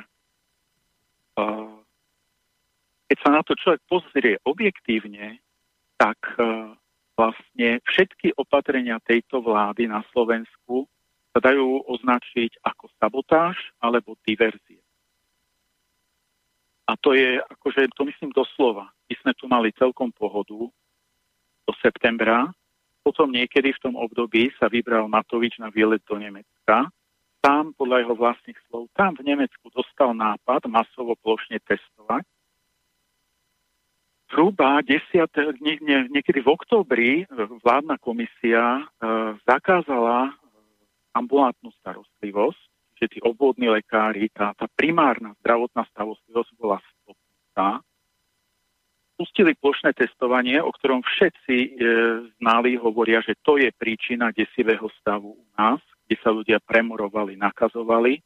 A skutočne sa ukazuje, že e, tie opatrenia boli účelovo smerujúce k tomu, aby sa dosiahol ten stav, ktorý vznikol. Máme tu primátorov ako Beci, ktorí sa vzpúrili, prestali testovať, začali s primárnou starostlivosťou a majú skvelé výsledky. A úplne posledný odkaz 10. marca 2021 svedčil doktor Peter McCulloch pred Senátnym výborom Spojených štátov. Je to lekár, vedec, odborník, ktorý je vo svojej oblasti najcitovanejším vedcom v celej histórii kedy sa citácie sledujú. Jeho svedectvo na videu hovorí jednoznačne repríza príbehu eh, Petersona. Povedal, vytvorili sme protokol, YouTube naše video po týždni stopol. Podporujú sa len výskumy, ktoré vedú pacientov do nemocnice, primárna starostlivosť je blokovaná médií zo všetkých kanálov. Veľmi pekne vám ďakujem za Ďakujeme aj my za telefonát. Necháme teda zareagovať Vočka, ktorý zrejme, ale asi tuším, čo vám povie okrem iného. Napríklad takú vec, že v Českej republike sa plošné testovanie tak ako na Slovensku nerobilo a napriek tomu sú ešte horší. Jsme ještě horší. Ano, přesně, přesně to jsem chtěl namítnout, protože, eh, protože je to pravda. A protože k té první další části eh, jak si tu nemám důvod rozporovat, jo, co bylo řečeno, když si pravděpodobně na rozdíl od Petra z Košic covidu a některých věcech s ním souvisejících, myslím, přesně pravý opak. Ale nicméně v tomhle, té první části se spolu shodujeme, v České republice, která je horší než Slovensko, tak e, žádný plošní testování nebylo. E, nevysadili jsme tu primární péči. To jsme neudělali v České republice, na rozdíl od Slovenska. No a máme na počet obyvatel víc zemřelých než vy. Takže e, já bych to plošné testování až tak z toho nevinil. No vieš, tak ono, ono zrejme je to tak, že tam do toho vstupuje viacero faktorov a pre objektívnosť treba povedať, že ja som to práve dnes alebo včera niekde zachytil, kde hovorili o tom, že sa teraz ako sekvenoval zase raz ten vírus, aby sme vedeli teda, aká varianta nám tu prevláda. No a ak si to dobre pamätám, my tu máme na 90% alebo dokonca vyše 90% tú britskú variantu. Čiže Slovensko je, je komplet zamorené, takmer úplne britským variantom, ktorý má byť teda niekoľkonásobne nákazlivejší, dokonca sa teraz už hovorí aj o 50% smrtnejší. Čiže to sú všetko veci, ktoré ako keby treba do toho celého zarátať, že, že prečo sme my najhorší, že do istej miery naozaj treba aj, aj objektívne povedať, že my tu máme proste v 90, ak tu máme na 90% vírus, ktorý je nákazlivejší, tak samozrejme, že tu budeme mať veľa nakazených a ak je smrtnejší, tak, tak budú nám rásť tie, počty mŕtvych. Ale ja, ja akoby dnes večer som ani tak nechcel o tomto hovoriť, že čo, kde je teda ako túto chyba, ale skôr mňa ja celý čas vlastne som o tom hovoril, že pre mňa je akoby teraz už neuveriteľné to zistenie, že v tomto stave už, už čoho spôsobilo, toho spôsobilo. Ale že sa nájde politik a nie jeden, ktorý vás v čase najväčšieho ohrozenia života a zdravia, aké sme tu teda mali za neviem koľko rokov. Dobre, môžeme sa o tom baviť, či to je pravda, není pravda. Niekto povie, že nie je to ohrozenie. Dobre. Ale reálne nám tu naozaj zomierajú ľudia. Dnes však nedávno sme sa o tom bavili, že, že najviac ľudí nám tu za január zomrelo, či od, od druhej svetovej, neviem, či odkedy, že máme ten problém. A my v tomto čase, v tomto, v tomto vojnovom stave, my tu máme politikov, ktorí vám povedia, že je v poriadku správať sa ideologicky.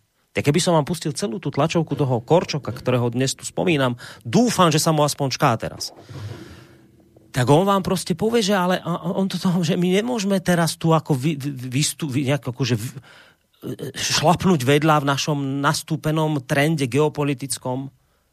Nech, čiže skrátka, ne, ja, ja z tohto jeho stanoviska chápem, že nech sa na tomto svete stane už čokoľvek či tu vybuchne v Banskej Bystrici sopka, alebo nás prídu zbombardovať mimozemšťania, alebo čokoľvek iné sa stane, tak my, súdruhovia, musíme mať vždy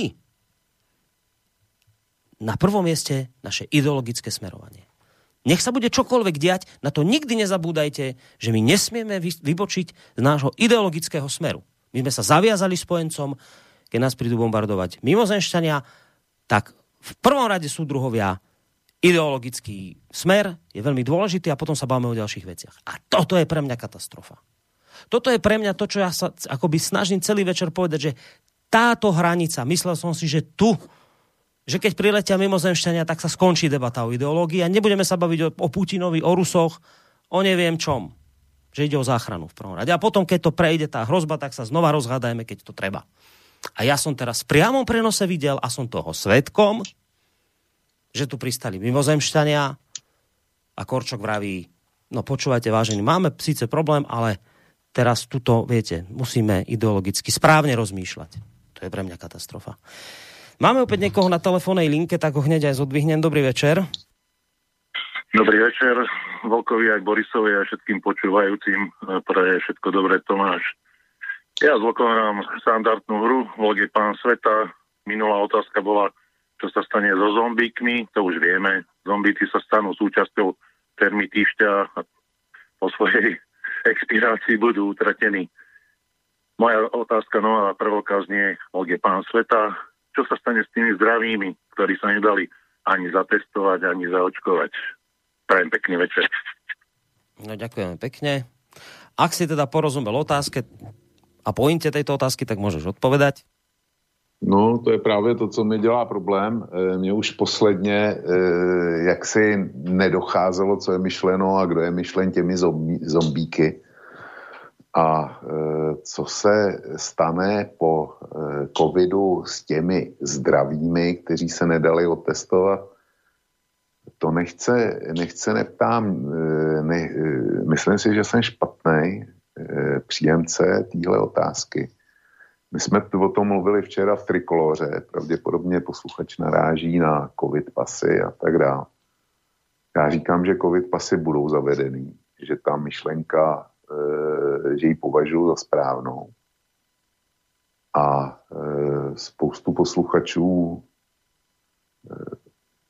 neuspokojují touto úvahou a určitě ne posluchače Tomáše, který volal ty budou trvat na tom, že občani první, druhý kategorie a tak dále, ale to nech jde vysvětlovat e, vládám, který nebudou ochotní na svý území pouštět občany jiných zemí bez covid pasu.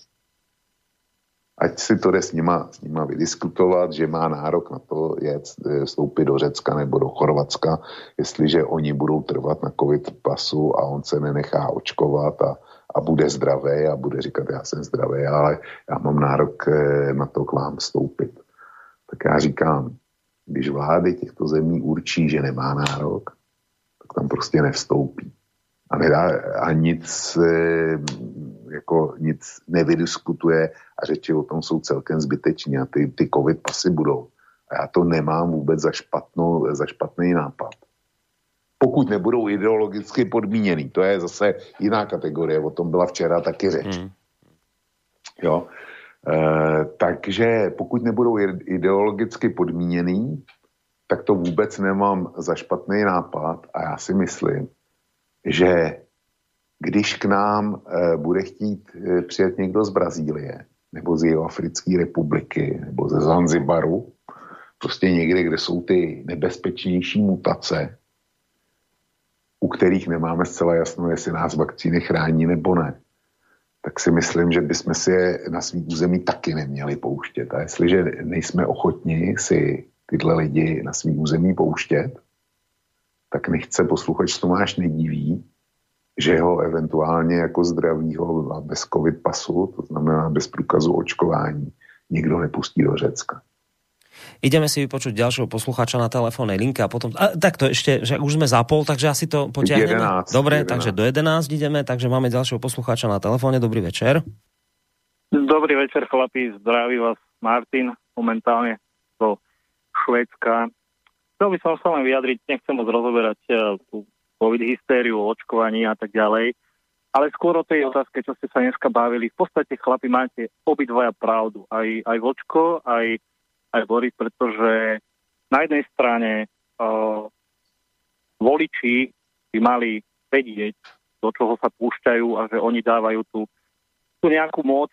Na druhej strane povedané, ja som nevolil žiadneho ministra, ani žiadneho, žiadneho tajomníka a podobné. Proste toto sú zase veci, ktoré, ktoré nedokážem pochopiť z niektorej strany ale to je asi o inom. A samozrejme máme Vočko pravdu v tom, že tí ľudia musia sa, musia sa jednoducho začať viacej zaujímať o to a presadzovať si aj prostredníctvom tých politických stran tie, tie, svoje, tie svoje názory, tie svoje ciele a požiadavky. A ďalšia vec, čo som chcel povedať, je, že čo sa týka tej ideológie, toto ja si myslím, že je hlboký problém u nás, pretože tu sa to už od detí v škole sa im tlačia ideológie do, do hlavy, proste, ktoré nie vždy korešpondujú s pravdou od histórie až, až vidím to na svojich deťoch.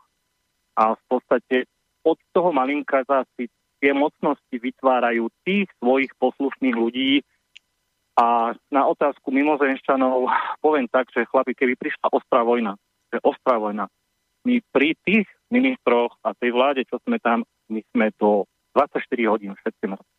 To vám hovorím so všetkou vážnosťou. Ja, ja, a toto si ja, musia ľudia uvedomiť. Ja vám to verím.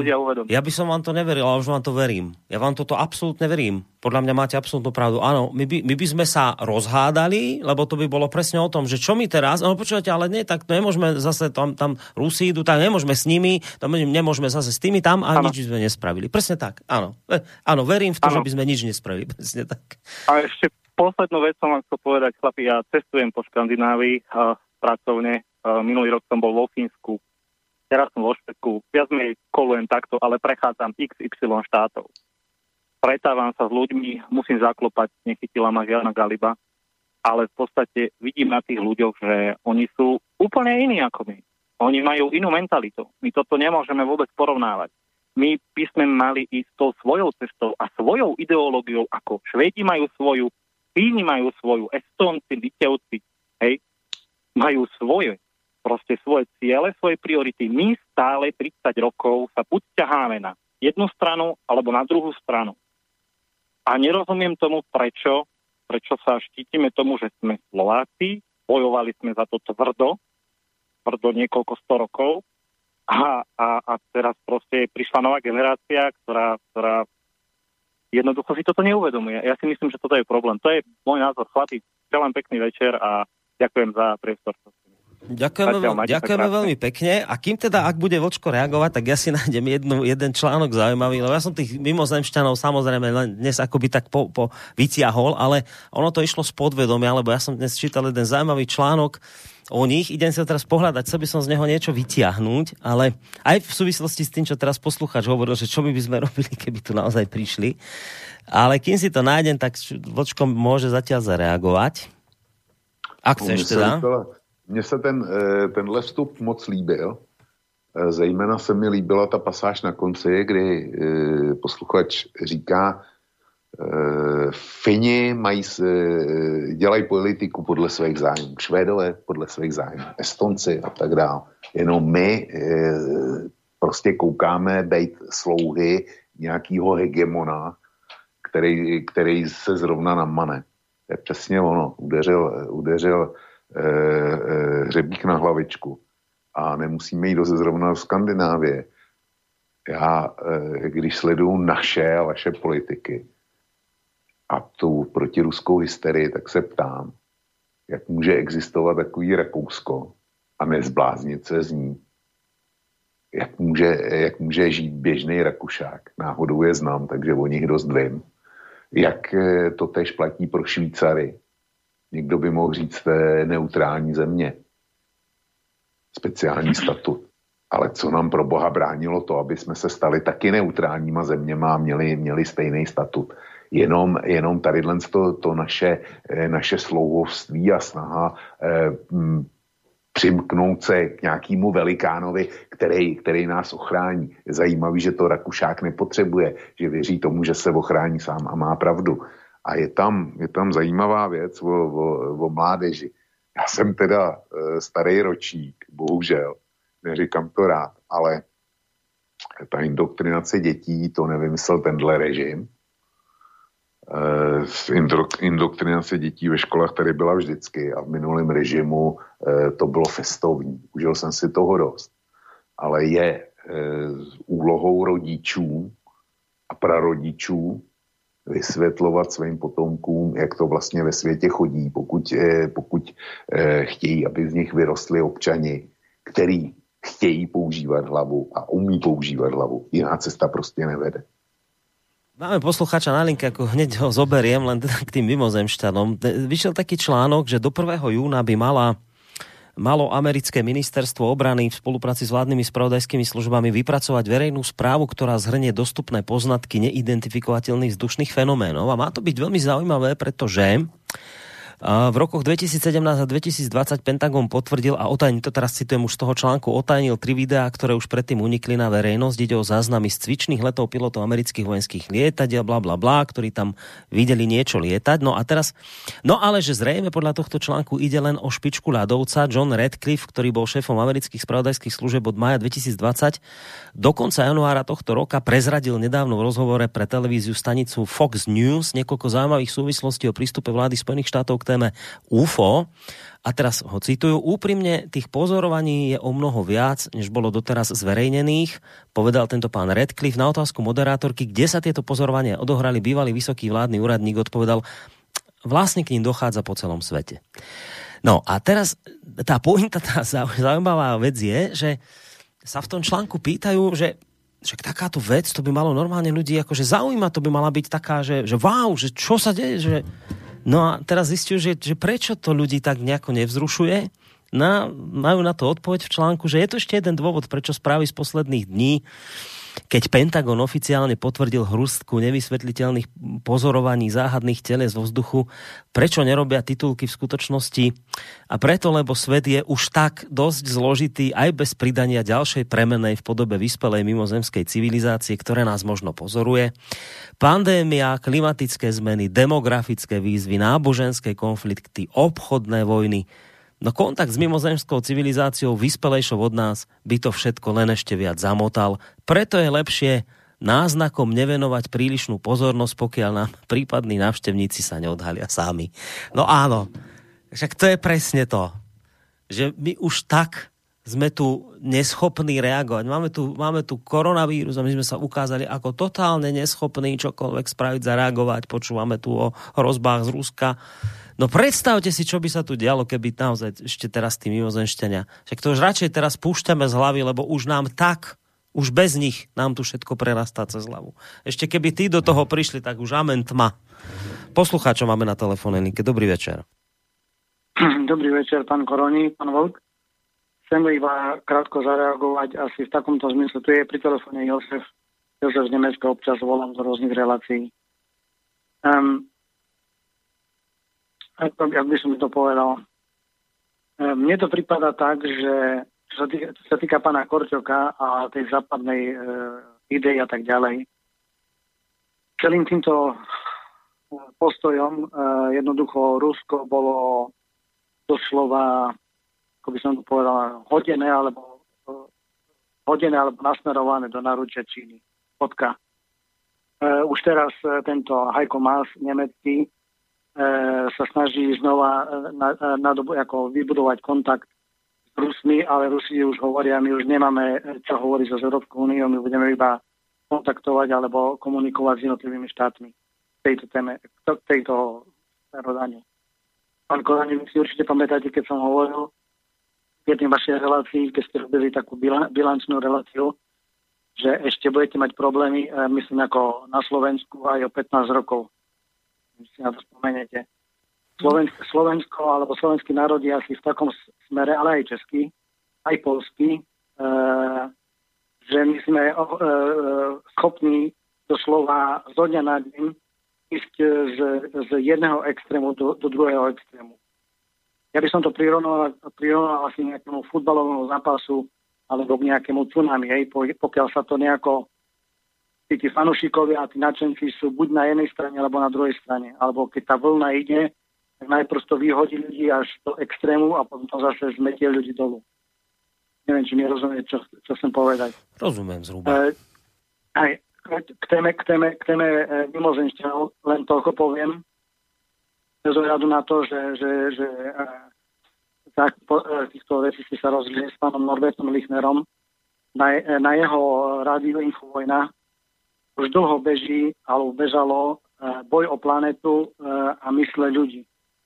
Iba upozorním ľudí, že, že to, čo o mimozemšťanoch hovoríte, to je reálne. Ak, ak niekto si to bude chcieť vypočuť, tak odporúčam od prvej relácie, lebo iné sa v tom stratí. Dobre. Keď žijem v Nemecku. No, len zase už, ja som taký mimozenšťanov dnes vyťahol, ale zase úplne nemeňme teraz tému, lebo teraz o mimozenšťanoch to dnes večer zase nie je. No. Jasne, dobre. jasne. Tak, no, dobre. Len, len do pozornosti som chcel dať a ešte jedna vec, že v včera, včera to by bolo pre zaujímavé pre Vlka, tiež na, na Infovojne bolo, že klinické štúdie, 25. klinické štúdie a štatistika v medicíne, farmakologická lobby v praxi. Bol tam Vladimír Kuric, ja som si myslel, že to je iba nejaký doktor, ale keď som si vypočul, že kto to je, tak som bol úplne z toho, z toho to, tak to som chcel do pozornosti. Tak, ďakujeme veľmi pekne za telefonát. Je teraz trošku obehnem vočka s reakciou, ak môžem.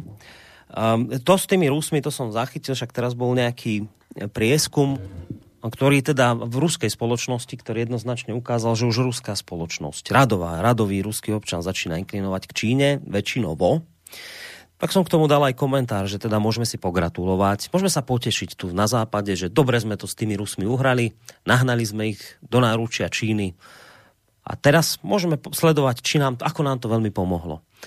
Um, že ako sme to dobre spravili, že pán Korčok, ktorý to dnes toľko spomínam, že či je teraz spokojný, že, že Rusi začínajú sa obracať k Číne, že či toto, či toto bol naozaj lepší ťah, ako hľadať spoločné cesty s tým Ruskom, či bolo naozaj správnejšie ho takto vystrkávať na tú perifériu, až teda sa to začína pre, prejavovať v tom, že Rusi naozaj dokázateľne začínajú už nie len Kremel, ale aj radoví občania inklinovať k Číne. To je prvá vec. A druhá vec k tomuto, že, že, že my Slováci, aký sme, čo robíme, že to je, to je toto ja som, ja som nešťastný, ja sa k tomu priznávam, ja som, ja, ja za posledné, už som to tu hovoril v rácii, ja sa cítim, ako keby som stál nad priepasťou, ja neviem, neviem, čo robiť. Ja som z tohto nešťastný. Ja to, čo vidím v priamom prenose, pre mňa je to príšerné zistenie, už, už sa opakujem. Je, je to, pre mňa je to niečo neuveriteľné. Ja som, ja som, ja som chcel svet. Ja som veril vo svet, kde, ešte by hádam bolo možné urobiť to, čo sa stalo, ja neviem, koľko to, 50-60 rokov dozadu, neviem, nepamätám si to. Keď, sa, keď objavili tam tú vakcínu na detskú obrnu, tí dvaja vynálezcovia, nejaký Poliak a paralelne s ním ešte niekto ďalší. A keď, keď prišli za nimi, že, že patent, kto bude mať, povedal, že, že viete čo, že ja ten patent dávam deťom. To je môj, to je môj dar ľudstvu Chcel som takýto svet, kde v, ťažkých časoch sa nájde niekto takýto, kto toto spraví. Že povie, že ten patent je dar ľudstvu v ťažkých časoch. A čo vidíme teraz tu? Máme málo vakcín, nestíhajú vyrábať, povie nejaký poľský premiér, však dobre, tak, tak patent sme si do istej miery zaplatili, veď sme vám vlastne e, prispeli na vývoj vakcíny AstraZeneca, však dajte nám patent, ideme to vyrábať sami, bude vakcín dosť. Firma povie, nie, nie, nie, patent vám nedáme, veď na čom by sme zarobili? Ty by som chcel svet, kde, kde ešte je možné urobiť túto vec. V ťažkých časoch, keď zomierajú ľudia, že je možné povedať, tak ako to povedal ten vedec pri tej detskej obrne, že tak ako sa nedá slnko patentovať, tak sa nedá patentovať toto. Lebo predsa tu teraz ide o niečo viac. A ja vidím, že nech by bola akákoľvek, už od tejto chvíle to chápem, nech bude akákoľvek hrozba. Títo ľudia to už raz urobili a robia to opäť. Nejde o ľudí, nejde o zdraví ľudí, nejde o životy, ide o peniaze, ide o moc, ide o geopolitiku.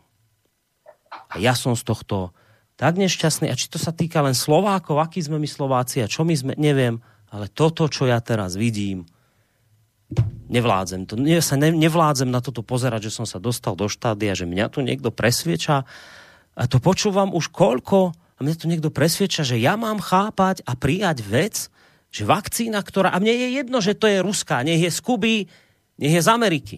Ja, my sme tu nikdy, Vočko to povedal správne, my, v minulej relácii sme tu nikdy nekritizovali Pfizer. Ani to nemám dôvod robiť. Nech je pre mňa aj z Ameriky. Ja len nechcem počúvať, aby mi niekto rozprával, že je v tejto situácii v poriadku niečo neprijať, čo môže zachraňovať ľudské životy a čo ich dokázateľne zachraňuje. A to len preto, lebo teda prišlo to z nesprávnej strany sveta. A samozrejme, to povedal Korčok, v čase, keď bol teda vyplakaný, vy, vystrašený, lebo potom asi šiel na ambasádu sa postaviť na koberec, alebo čo neviem. Ale potom samozrejme, keď sa okludnil, tak potom, a viete, že vlastne nie je preto, to je vlastne o tom štempli, prepáčte, to je tá pečiatka, ktorú to nemá, veď naozaj nejde o geopolitiku. To je fakt len o pečiatke ľudia a keď pečiatka bude a požiadajú o registráciu, tlak sa uvoľní, všetko bude super. No tak Rusi požiadali o, vakci- o, o, o registráciu už teda oficiálne a Sputnik je zamknutý v šarišských Michalanoch a všetci sme spokojní hrôza. Borisku, ty žiješ na Slovensku ve šťastné zemi, kde se můžeš koncentrovat na Korčoka. My jsme dneska měli opět hlasování o prodloužení lockdownu, kdy vláda chtěla 30 dní, dostala nakonec eh, s podmínkama eh, polovic, s tím, že další prodloužení už asi nedostane. A my vedle toho odmítání Sputniku, no, kde sdílím všechno, co si řekl ohledně odmítání Sputniku. To nemá smysl, abych to doplňoval. Máš pravdu. Tak my máme svý český specifikum v tom, že máme před volbama a strany se předhánějí v tom, kdo více skritizuje eh, vládní opatření, i když eh, řada z nich jsou eh, na místě a jsou správný, tak prostě protože lockdown je nepopulární u voličů, a nikdo nechce přijít o voličský hlasy, tak eh, všichni ten lockdown kritizují a 11. Eh, minulého měsíce vláda s lockdownem neuspěla. Čili ono to není jenom o to, že se váš Korčok a náš Petříček, takto ministři zahraničních věcí našich států chtějí zavděčit, dejme tomu ve Washingtonu a na americké ambasádě a mnoho dalších politiků. Ono to je o tom, že naši politici, když je před volbama, tak neváhají všichni do jednoho eh, dělat všechno možné, aby sebrali volební hlasy, i když to znamená, že k těm 25 tisícům nebo šest, skoro 26 tisícům mrtvých současných, tak přibyde klidně při e, stejném e, tempu úmrtí, přibyde klidně e, dalších 25 nebo 30 tisíc dovoleb. Hmm. To je jim úplně jedno, jo. To je jim úplně jedno. Čili tohle je svět. A tady volič, tady volič má jedinou možnost se s tou chátrou, protože já pro něj jiný, jiný termín nemám. Vaši jsou jenom korčokové, ale my tady, my tady máme chátru, který nechají obyčejní lidi klidně umírat. Jenom proto, aby ve volbách získali co nejvíc hlasů, protože lidi chtějí mít, eh, chtějí mít prostě eh, chtějí žít život, který žili před, před covidem, ačkoliv to není zjevně, zjevně možný. Jo. Klidně nechají nechaj přijít čtvrtou, pátou, šestou, sedmou vlnu, jenom když jim to přinese volební hlasy. A to je něco, s čím já neumím žít. A ještě se vyjádřím k té Číně, protože eh, mám před sebou otevřený, otevřený eh, článek, eh, který je z velkého čínského časopisu Global Times kde, který psal jeho šefredaktor a který e, má e, následující nadpis. Být nepřítelem Číny i Ruska současně se rovná strategický sebevraždě. A v tomto duchu je ten článek. A má pravdu. My dneska, náš západní svět, který, a já to opakuju tady, kdykoliv na to narazíme, Čína je pro náš svět smrtelnou hrozbou. Nechce nikdo z našich posluchačů nemaluje, že s Čínou by nám bylo líp. Nebylo. Čína nás připraví o pracovní místa, který tady ještě máme, tak jako nás připravila o výrobu a tak dál. A Čína se postará o to, že budoucí generace budou chudší než ty naše generace. Zcela jistě. No. A my děláme všechno proto v tomhle globálním souboji, aby když budeme muset válčit s Čínou, nemyslím teda válku horkou, ale válku obchodní ekonomickou, tak aby jsme Rusko donutili k tomu, aby byl čínský spojenec. A přečtu z toho tři řádky, z toho článku. E, tyto země, rozumějí Čína a Rusko, se budou vzájemně nejen strategicky podporovat, ale budou se také spolu vyrovnávat s budoucími výzvami. Obě země jsou velmi silné. A teď poslouchej. A žádný spojenec USA nedokáže odolat osobní konfrontaci s Čínou nebo Ruskem. Být nepřítelem Číny i Ruska současně se ještě více rovná strategický sebevraždě. Hm. Tolik odpovídám tomu posluchači. Tak, takže si môžeme pogratulovať, čo sa nám podarilo. Výborne sme to uhrali s tými Rusmi. No, posluchač čaká veľmi intenzívne a vytrvalo na telefónnej linke. Ja sa moje ospravedlňujem za to, že teda to takto dlhšie trvalo. Dobrý večer. Dobrý večer, páni. Pozdravím Vočka a Boriska. A nevadí, že som počkal, ale ja mám len takú a, nie, ani nie otázka, len chcel by, som, chcel by som vedieť váš názor na takú vec, že zoberme si, uh, vrátim sa k tým voličským, mm, tej voličskej úrovni obyvateľov Čechách aj na Slovensku. A chcem sa spýtať na váš názor. Čo keby, čo keby predstavte si situáciu, že by súčasný mainstream sa ocitol v alternatíve a súčasná alternatíva v mainstreame. Dopadli by voľby pri tej istej úrovni obyvateľov rovnako? No, tohle je teda otázka jako hrom. A já se no. přiznám, že nevím, co bych, co bych na ní odpověděl, ale já si myslím, že eh, volby by dopadly jinak. E, nicméně je otázka, jestli by volby dopadly líp pro Slovensko. Já nevím. Nevím. No, ešte nejaká otázka? Či to iba túto ste mali? Nie, nie, to je všetko. Ja som len chcel vedieť, lebo predstavme si, že ľudia sú tí istí, hej? Len by bola iná propaganda, alebo nazveme to, hmm. boli by prezentované iné názory. Či by voľby dopadli rovnako. Dobre, tak ďakujeme za túto no. otázku. Ja Majte sa pekne do počutia, však Vočko na to už odpovedal. A ja teraz rozmýšľam, ja mám vlastne teraz takú ťažkú technickú dilemu, lebo, lebo my už sme v závere, už máme 23 a zistujem, že vlastne dnes to bolo výnimočné aj v tom, že my sme vlastne len telefóny dnes dvíhali, vôbec žiaden mail.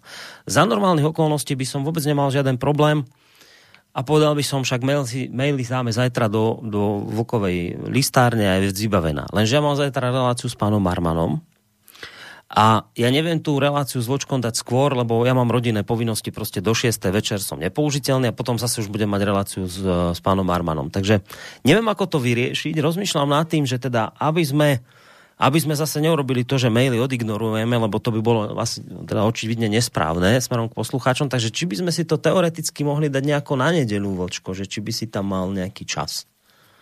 Či ako je to muselo, s tebou? Muselo by to být zřejmě v neděli dopoledne, Borísku. No, no to by mi vyhovovalo do poludnia.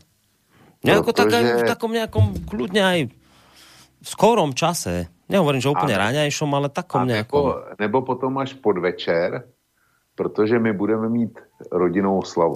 No podvečer tam už máme práve že program. Už tam máme relácie. Tak tom případě, v tom případě neděle dopoledne. Dačo nedelu, tak rá, no ráno tam ešte máme zase služby Božie evangelické, čiže tak nejak po nich, čo ja viem, okolo také 10. 11.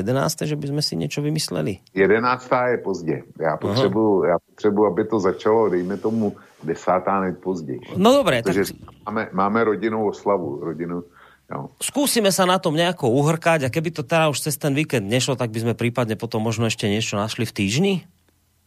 No určite. Čiž, hej, no tak aj tak môžeme. Akože určite neurobíme to, že by na vaše maily nedošlo, len teda teraz z týchto technických dôvodov je to akože za normálne okolnosti by to nebol problém, zajtra to dáme, len vravím, ja som do 6. mám iné povinnosti a potom už zase bude relácia s pánom Armanom, takže, takže skúsime sa my s Vočkom dohodnúť a však nájdete všetko na našej stránke v programe, len to sledujte a my vám dáme vedieť, keď sa teda na niečo mrkáme. Vlčko. Kolik tam tých mailů máš?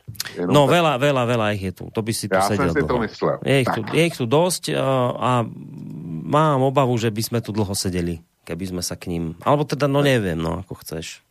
Ne, ne, skončíme dneska. Já hmm. jsem se ptal jenom, e, e, prostě viděl jsem to opačně. Kdyby si řekl, mám tady tři, tak ti řeknu, no. tak to okamžitě vyřídíme a, a, a bude.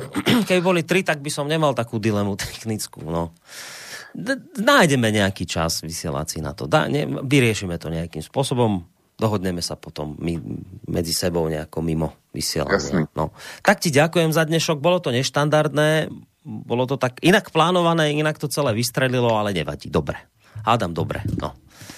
Tak... Já se chci posluchačům eh, omluvit za to, že na téma, který jsme avizovali, tak vůbec nedošlo. Nicméně otevřeli jsme něco, něco jiného, eh, co osobně pokládám za daleko důležitější. Jo. Eh, posluchači, pokud se mnou nesouhlasí, nechť mi prominou. Budeme se snažit příště vždycky dodržovat, dodržovat téma. Už jsme to slibovali několikrát, ale tohle se nám stalo poprvně v takovémhle rozměru. Ale myslím si, a jednak tomu nasvědčují telefonáty a říká, že tam máš kopec mailů, tak já si myslím, že, že to téma bylo zajímavé pro naše posluchače. Takže nám promiňte, Borisku, děkuji ti za e, partnerství dneska. Dneska to bylo velmi výživný. Děkuji ti za špičkový úvod. A sejdeme se hned, jak to bude možný. Já to oznámím taky na kose, na blogu, až ten termín domluvíme, tak tam dám vývězku. Mm. No a Všem přeju pekný víkend. A my tebe a takisto, maj sa pekne do počutia. A ja ti takisto za dnešok veľmi pekne ďakujem. Aj poslucháčom samozrejme, to bol teda Vočko z portálu Kosa, alebo Vlkovo bloguje. No a pekný zvyšok piatkového večera, ešte stále piatkového. Vám praje Boris Koronia, pokiaľ možno tak. Napriek všetkému, čo sme tu dnes porozprávali, ak sa dá, tak uh, pekný víkend.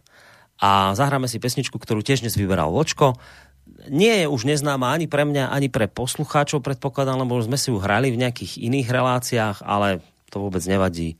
Je výborná, je po 22. takže sa už aj hrať môže. Pani sa pekne a do počutia.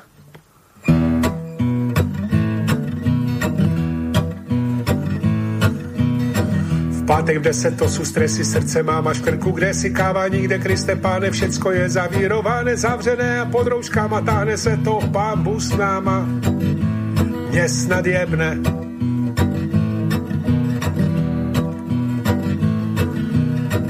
Budím se se slzou v oku, bo jsem na 60 roku ohrožený druh jak panda, to už děcka není sranda, vy si jezdíte na lyže, já mám dechové potíže. Mě snad jebne.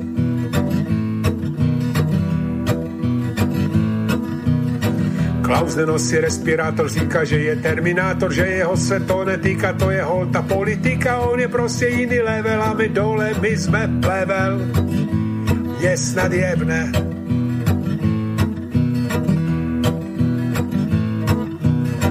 Dáša letí na Zanzibar, já te své kupuju libar, zavřelý salon krásy, tak si doma dělá vlasy, nejtěžší je trefit barvu do košíku, hned tři narvu.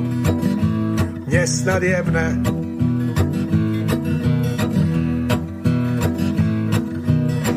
Děcka doma na výuce počítače mají v ruce, no a máma volá dědu, děda zve to nedovedu, já si tady v klidu žijí, odchovaný na Nokii.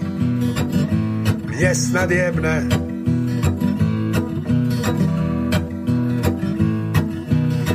Jak bych věděl, co má nastat ještě, že jsem přestal chlastat, nepokecaš, neposedíš doma, jen na telku hledíš na gaučíku, máš dolik, těžké je být alkoholik. Mě snad jebne.